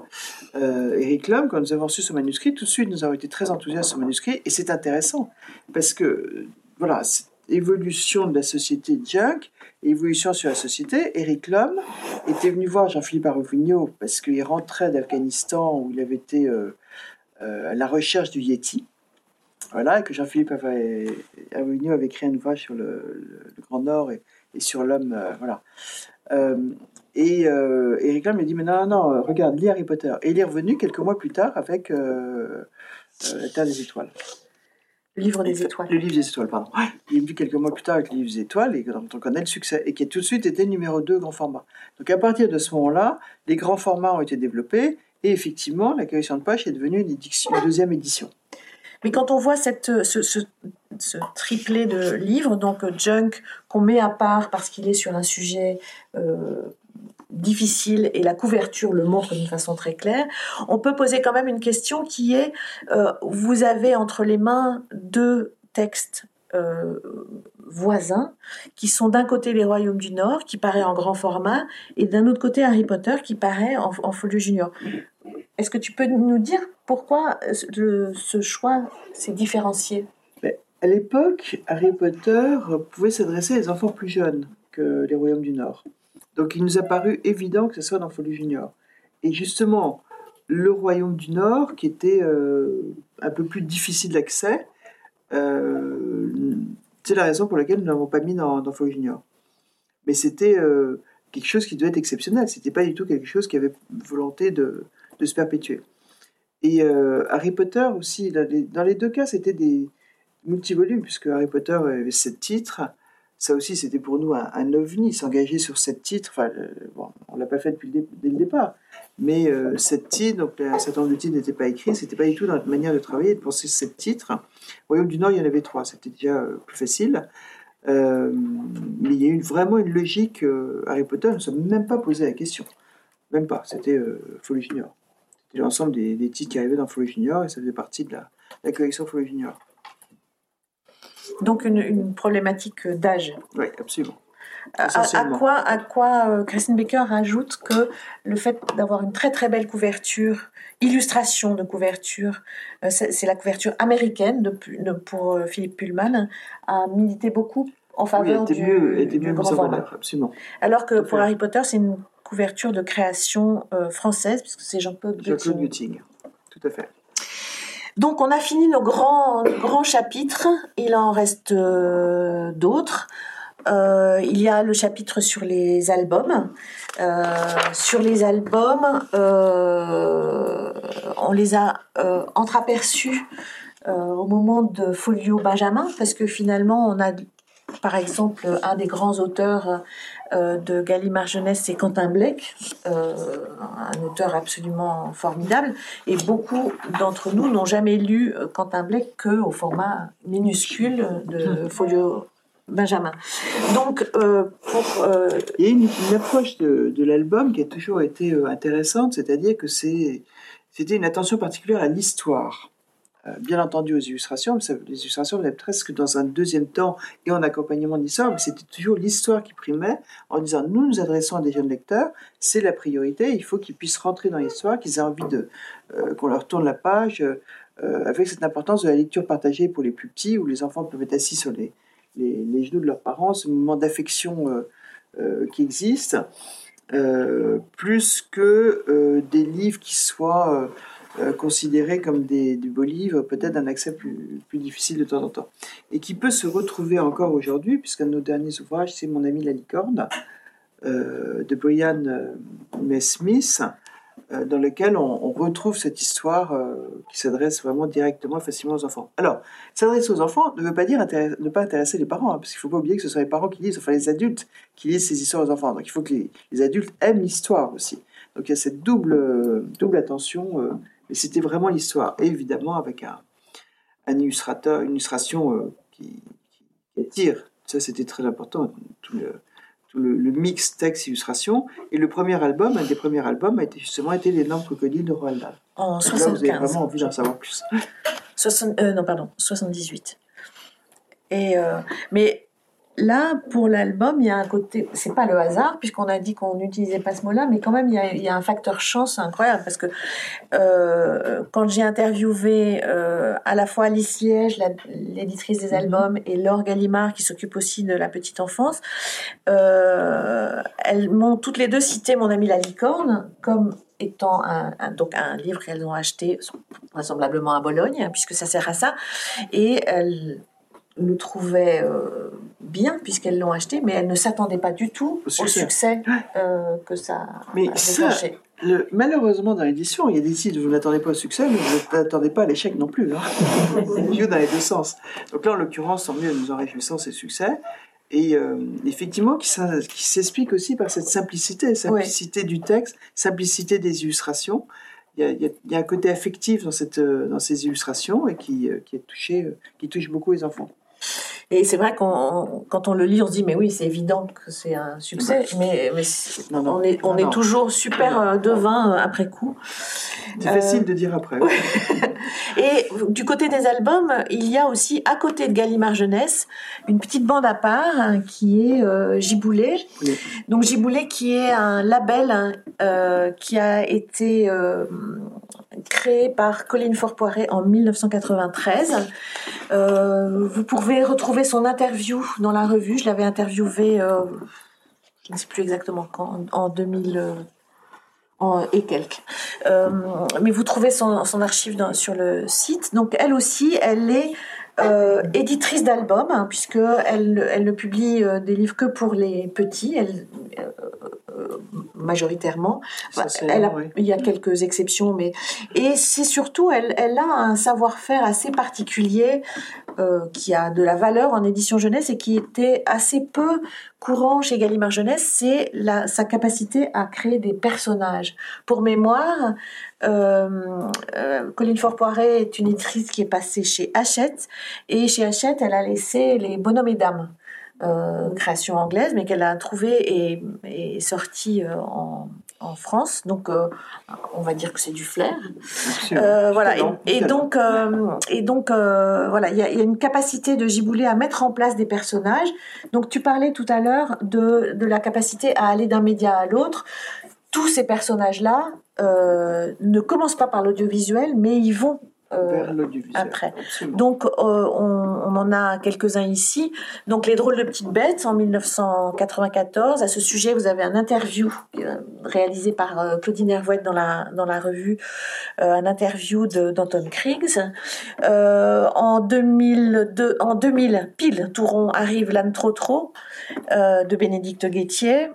Les pyjamasques en 2007. Alors qui, là, eux- là quand tu dis effectivement cette capacité à, à devenir des personnages, et Pyjamasque, c'est une histoire euh, intéressante. Le, donc Gallimard est l'éditeur, euh, Colin Forpoiré est l'éditeur d'origine, euh, qui a été remarqué tout de suite par France Télévisions, euh, qui en a fait un- une animation et qui s'est associé avec Disney.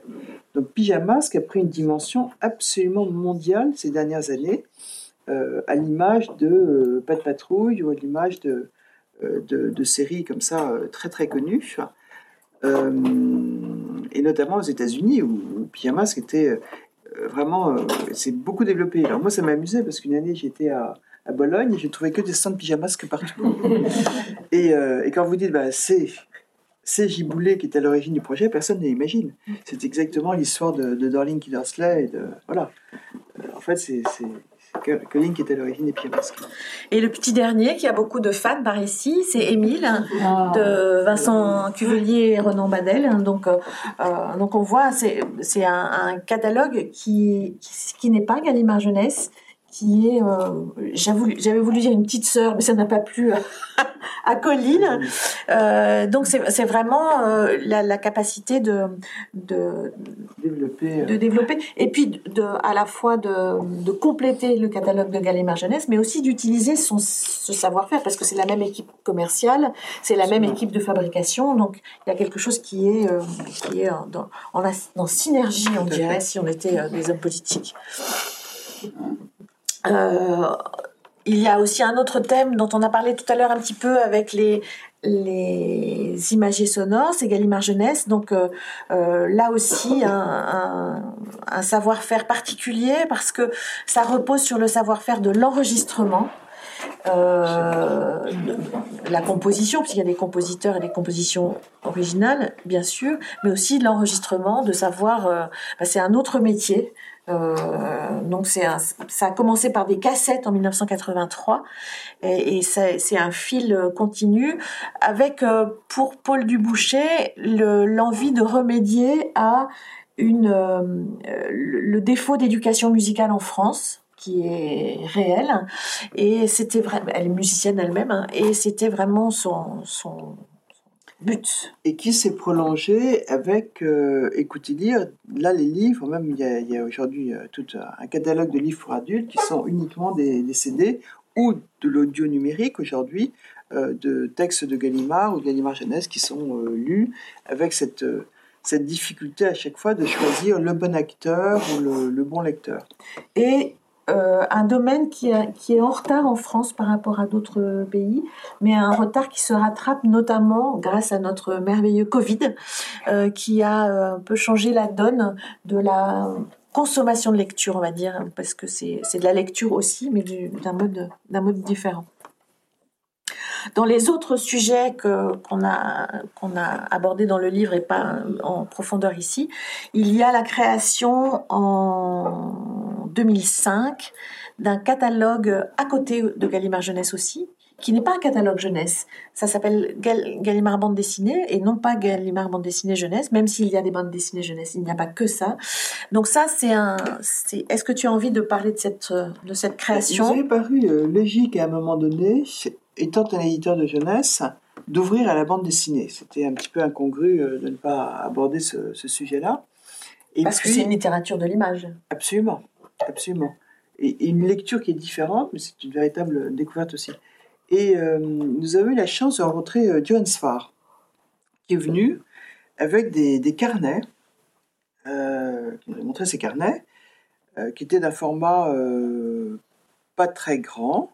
Et dans ces carnets, il y avait deux titres, il y avait Klesmer et il y avait Monsieur Crocodile. Et je dois dire qu'en regardant ces carnets, il y avait une évidence que nous devions, et que c'était nous qui devions être l'éditeur. Voilà, c'est comme ça que ça a démarré, et que la bande dessinée a, démarré chez Gallimard Jeunesse, et puis après, euh, aujourd'hui, c'est Thierry Laroche qui, euh, dirige aussi la littérature, euh, passionné de, bande dessinée, qui a développé ce catalogue avec plusieurs types d'ouvrages. Notamment, il y a un certain nombre d'ouvrages qui sont une approche littéraire et d'adaptation de textes. Vous pouvez voir là, par exemple, L'étranger ou Le Petit Prince. Et puis d'autres titres qui n'ont rien à voir. Mais l'objectif était toujours de rechercher euh, des auteurs, euh, en l'occurrence les, meilleurs auteurs, et de faire des ouvrages de, qualité. Et là, vous pouvez voir à gauche euh, Marguerite Abouette, enfin Ayad Diopugon, qui est... et Clément Aubrerie. Et Clément Aubrerie, bien entendu, qui à l'époque n'était pas spécialisé en bande dessinée, c'était un illustrateur de jeunesse, qui aujourd'hui vient de sortir avec succès le, le septième volume, et qui est passé d'ailleurs à la Grande Librairie il y a peu de temps. Euh, vous avez aussi Ma Maman, ça c'est un, très bel ouvrage qui a été publié il y a, quelques temps, et vous avez Culotté de Pénélope Bagieux. Donc ce sont des sujets qui sont très variés. Pénélope Bagieux qui est plutôt dans le domaine des sujets de société. Euh, Aya euh, Marguerite raconte sa vie en, Afrique avec énormément d'humour, pas mal de recul en Côte d'Ivoire, tout à fait, et avec talent. Ouais. Et donc c'est donc c'est Thierry Laroche qui dirige ce, ce catalogue et c'est quelque chose qui a élargi aussi le public de, pour lequel vous travaillez, puisque euh, c'est une autre équipe de diffusion, parce que ça ne peut pas être la même euh, diffusion que la jeunesse. C'est un métier à part. Parce que les points de vente ne sont pas toujours les librairies, les mêmes que les librairies jeunesse. Pour les librairies généralistes, bien entendu, sont les mêmes. Et vous avez beaucoup de, points de vente spécialisés BD, notamment un réseau Canal BD qui est euh, visité par des, représentants spécialisés et la difficulté de trouver sa place dans un monde ultra concentré avec des acteurs très très puissants. Vous voyez, quand il y a un Astérix qui sort, euh, euh, c'est plus d'un million d'exemplaires, ça change le chiffre d'affaires de l'édition pour toute l'année, donc c'est vraiment très particulier. Et c'est euh, Sandrine Dutordoir, qui est la personne qui s'occupe de la communication de ce catalogue, qui résume ça assez bien. Elle dit, on peut faire sans nous, mais ce qu'on ajoute, c'est pas mal. C'est joli, non C'est très bien. Une certaine fierté du catalogue. Et on arrive à nos deux chapitres bizarres, ou en tout cas euh, particuliers. Donc le premier, c'est la révolution des métiers. Euh, alors, euh, je montre à l'écran une une photo qui a été faite par Jean-François Saada, qui est la table d'un graphiste ou d'une graphiste qu'on appelait, qu'on appelait maquettiste à l'époque d'ailleurs, euh, dans les années 80. Donc en gros, plus vous reconnaissez d'objets sur cette euh, table, euh, comment dire? Voilà. Donc, donc on, enfin, il faut se souvenir quand même que les dans les premières collections de Gallimard Jeunesse, il y a eu 1000 soleils or qui étaient imprimés au plomb. C'était des titres classiques hein, de Victor Hugo 93, euh, L'homme qui rit, etc. Et donc ça, les premiers livres étaient imprimés au plomb en 1973. Donc vous voyez d'où ça vient. Donc il y a, y, a, y a une révolution des métiers qui, se touche euh, du doigt, qui, maintenant ne se touche plus du doigt, justement. C'est euh, non, ce qui est intéressant. Enfin, il y a aujourd'hui des maquettes que vous n'auriez jamais pu faire à l'époque, parce que quand vous aviez des habillages, euh, c'était fait ligne à ligne à la main. Euh, donc c'est ça paraît absolument extraordinaire. Alors qu'aujourd'hui, l'ordinateur vous permet voilà, de, de rentrer beaucoup plus finalement dans cette maquette. Et par exemple, les yeux de la découverte n'auraient pas pu exister sans l'arrivée de la PAO. C'était clairement quelque chose qui, a, redonné un essor. Alors, vous avez le, ça s'est passé au niveau de la, des maquettes, ça s'est passé au niveau de la gravure. Euh, quand vous alliez chez un photograveur, vous aviez 10 machines, euh, c'était euh, toute une aventure. Aujourd'hui, c'est un ordinateur sur une table, ça, ça va beaucoup plus vite. Les couleurs sont d'ailleurs examinées beaucoup plus finement. L'impression aussi a évolué. C'est l'ensemble de ces métiers qui restent importants. Le, le graphisme reste fondamental. La fabrication reste fondamentale, mais avec euh, des changements. C'est comme ce que je vous disais tout à l'heure. Pour moi, c'est dans la chaîne du livre. Ce sont des maillons de la chaîne du livre. Il n'y avait pas de raison de les ignorer.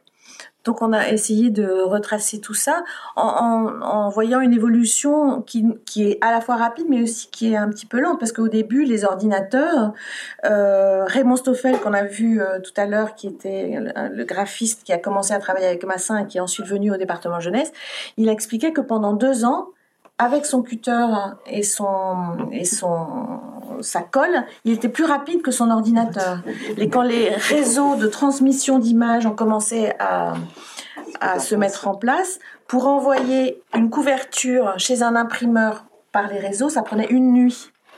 Donc, euh, donc euh, c'est à la fois une révolution rapide et puis une révolution qui s'est faite euh, euh, à pas pressé, mais euh, pas à pas, euh, pas à pas quand même.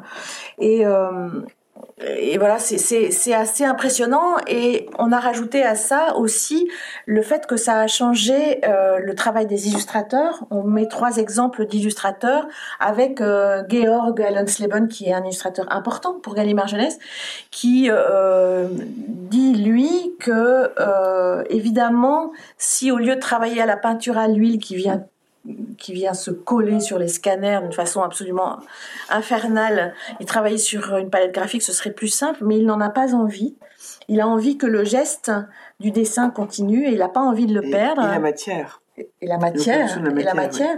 Et puis, on a euh, d'un autre côté des illustrateurs qui bidouillent entre les deux. C'est par exemple Frédéric Benag- Benaglia, qui est de la génération intermédiaire, qui a vu arriver les ordinateurs pendant qu'il était à Estienne, hein, faisait ses études. Et donc, lui, il est à la fois euh, dans le, le geste de l'ordinateur et en même temps il a besoin du geste du papier et il dit parce qu'il il travaille beaucoup pour la presse donc assez rapidement il, il fait des albums de temps en temps pour Gallimard Jeunesse et il disait euh, j'ai besoin d'accidents dans mes images Euh, c'est c'est là qu'elles vivent mes images et il n'y a pas d'accident quand je travaille sur, sur ma palette. Donc, on, a des exemples comme ça d'illustrateurs qui circulent entre les deux et euh, ils ont tous un ordinateur sur leur bureau qui intervient plus ou moins tôt dans leur euh, processus de, de création.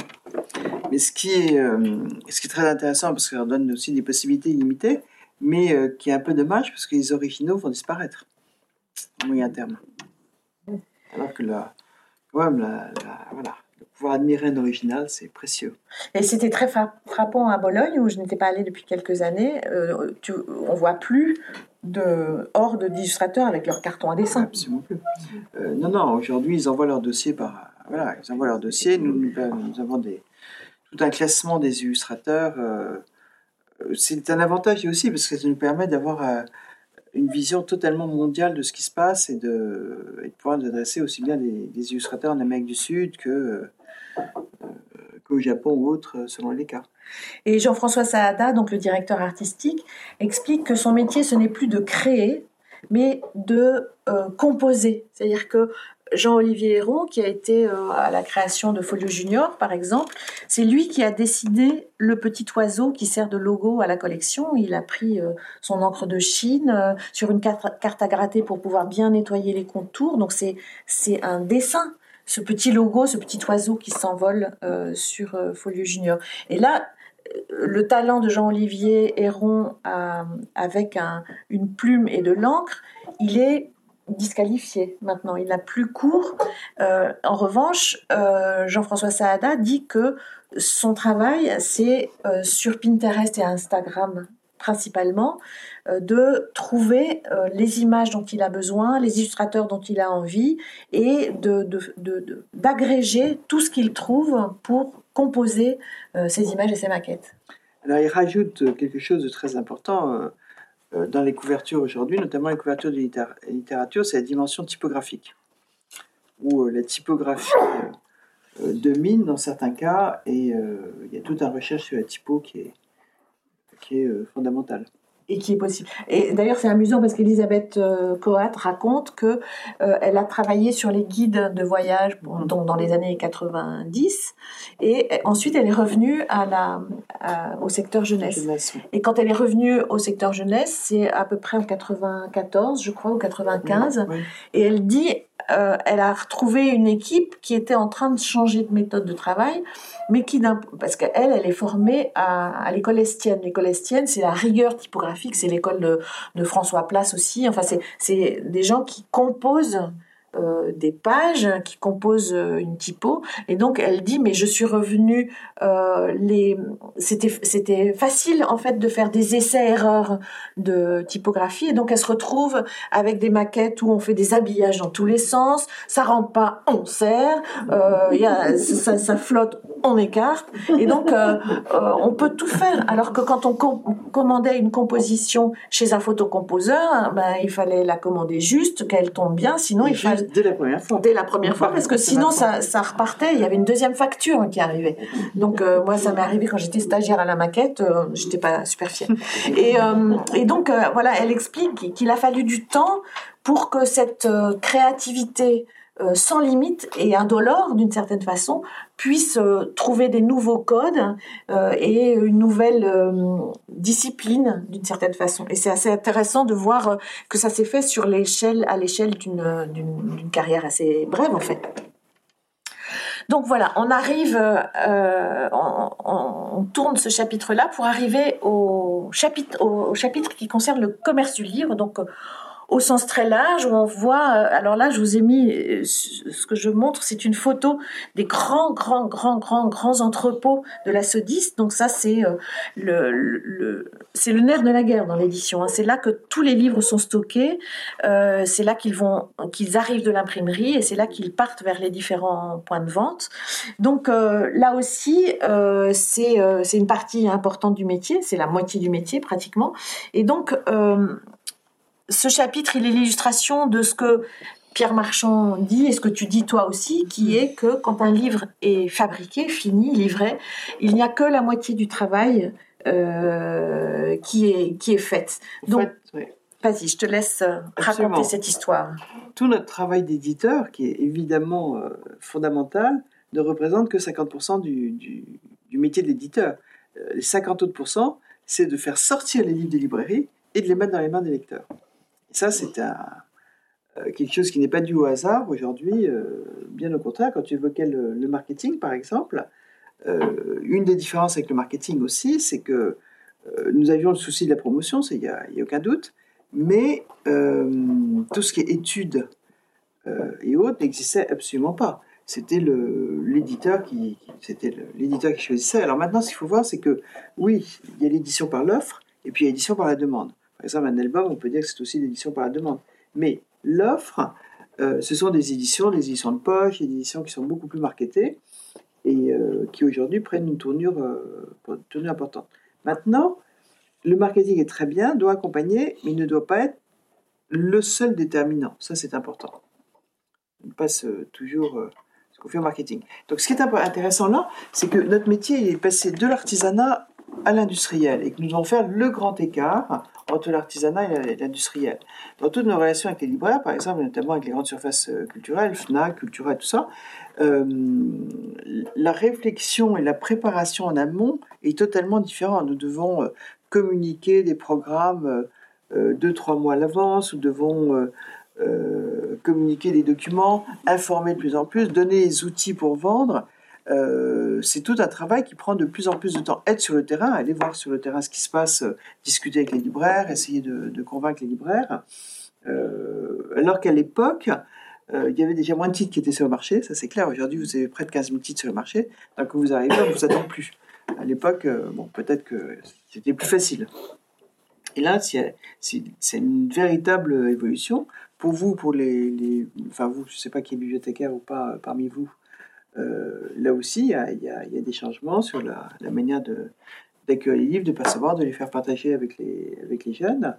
Euh, les salons ont pris des dimensions beaucoup plus importantes. C'est tout un, tout un, monde qui a évolué et, qui est, est fondamental pour nous. Et je ne parle pas du rôle des représentants qui sont nos premiers, euh, premières courroies de transmission vers les librairies.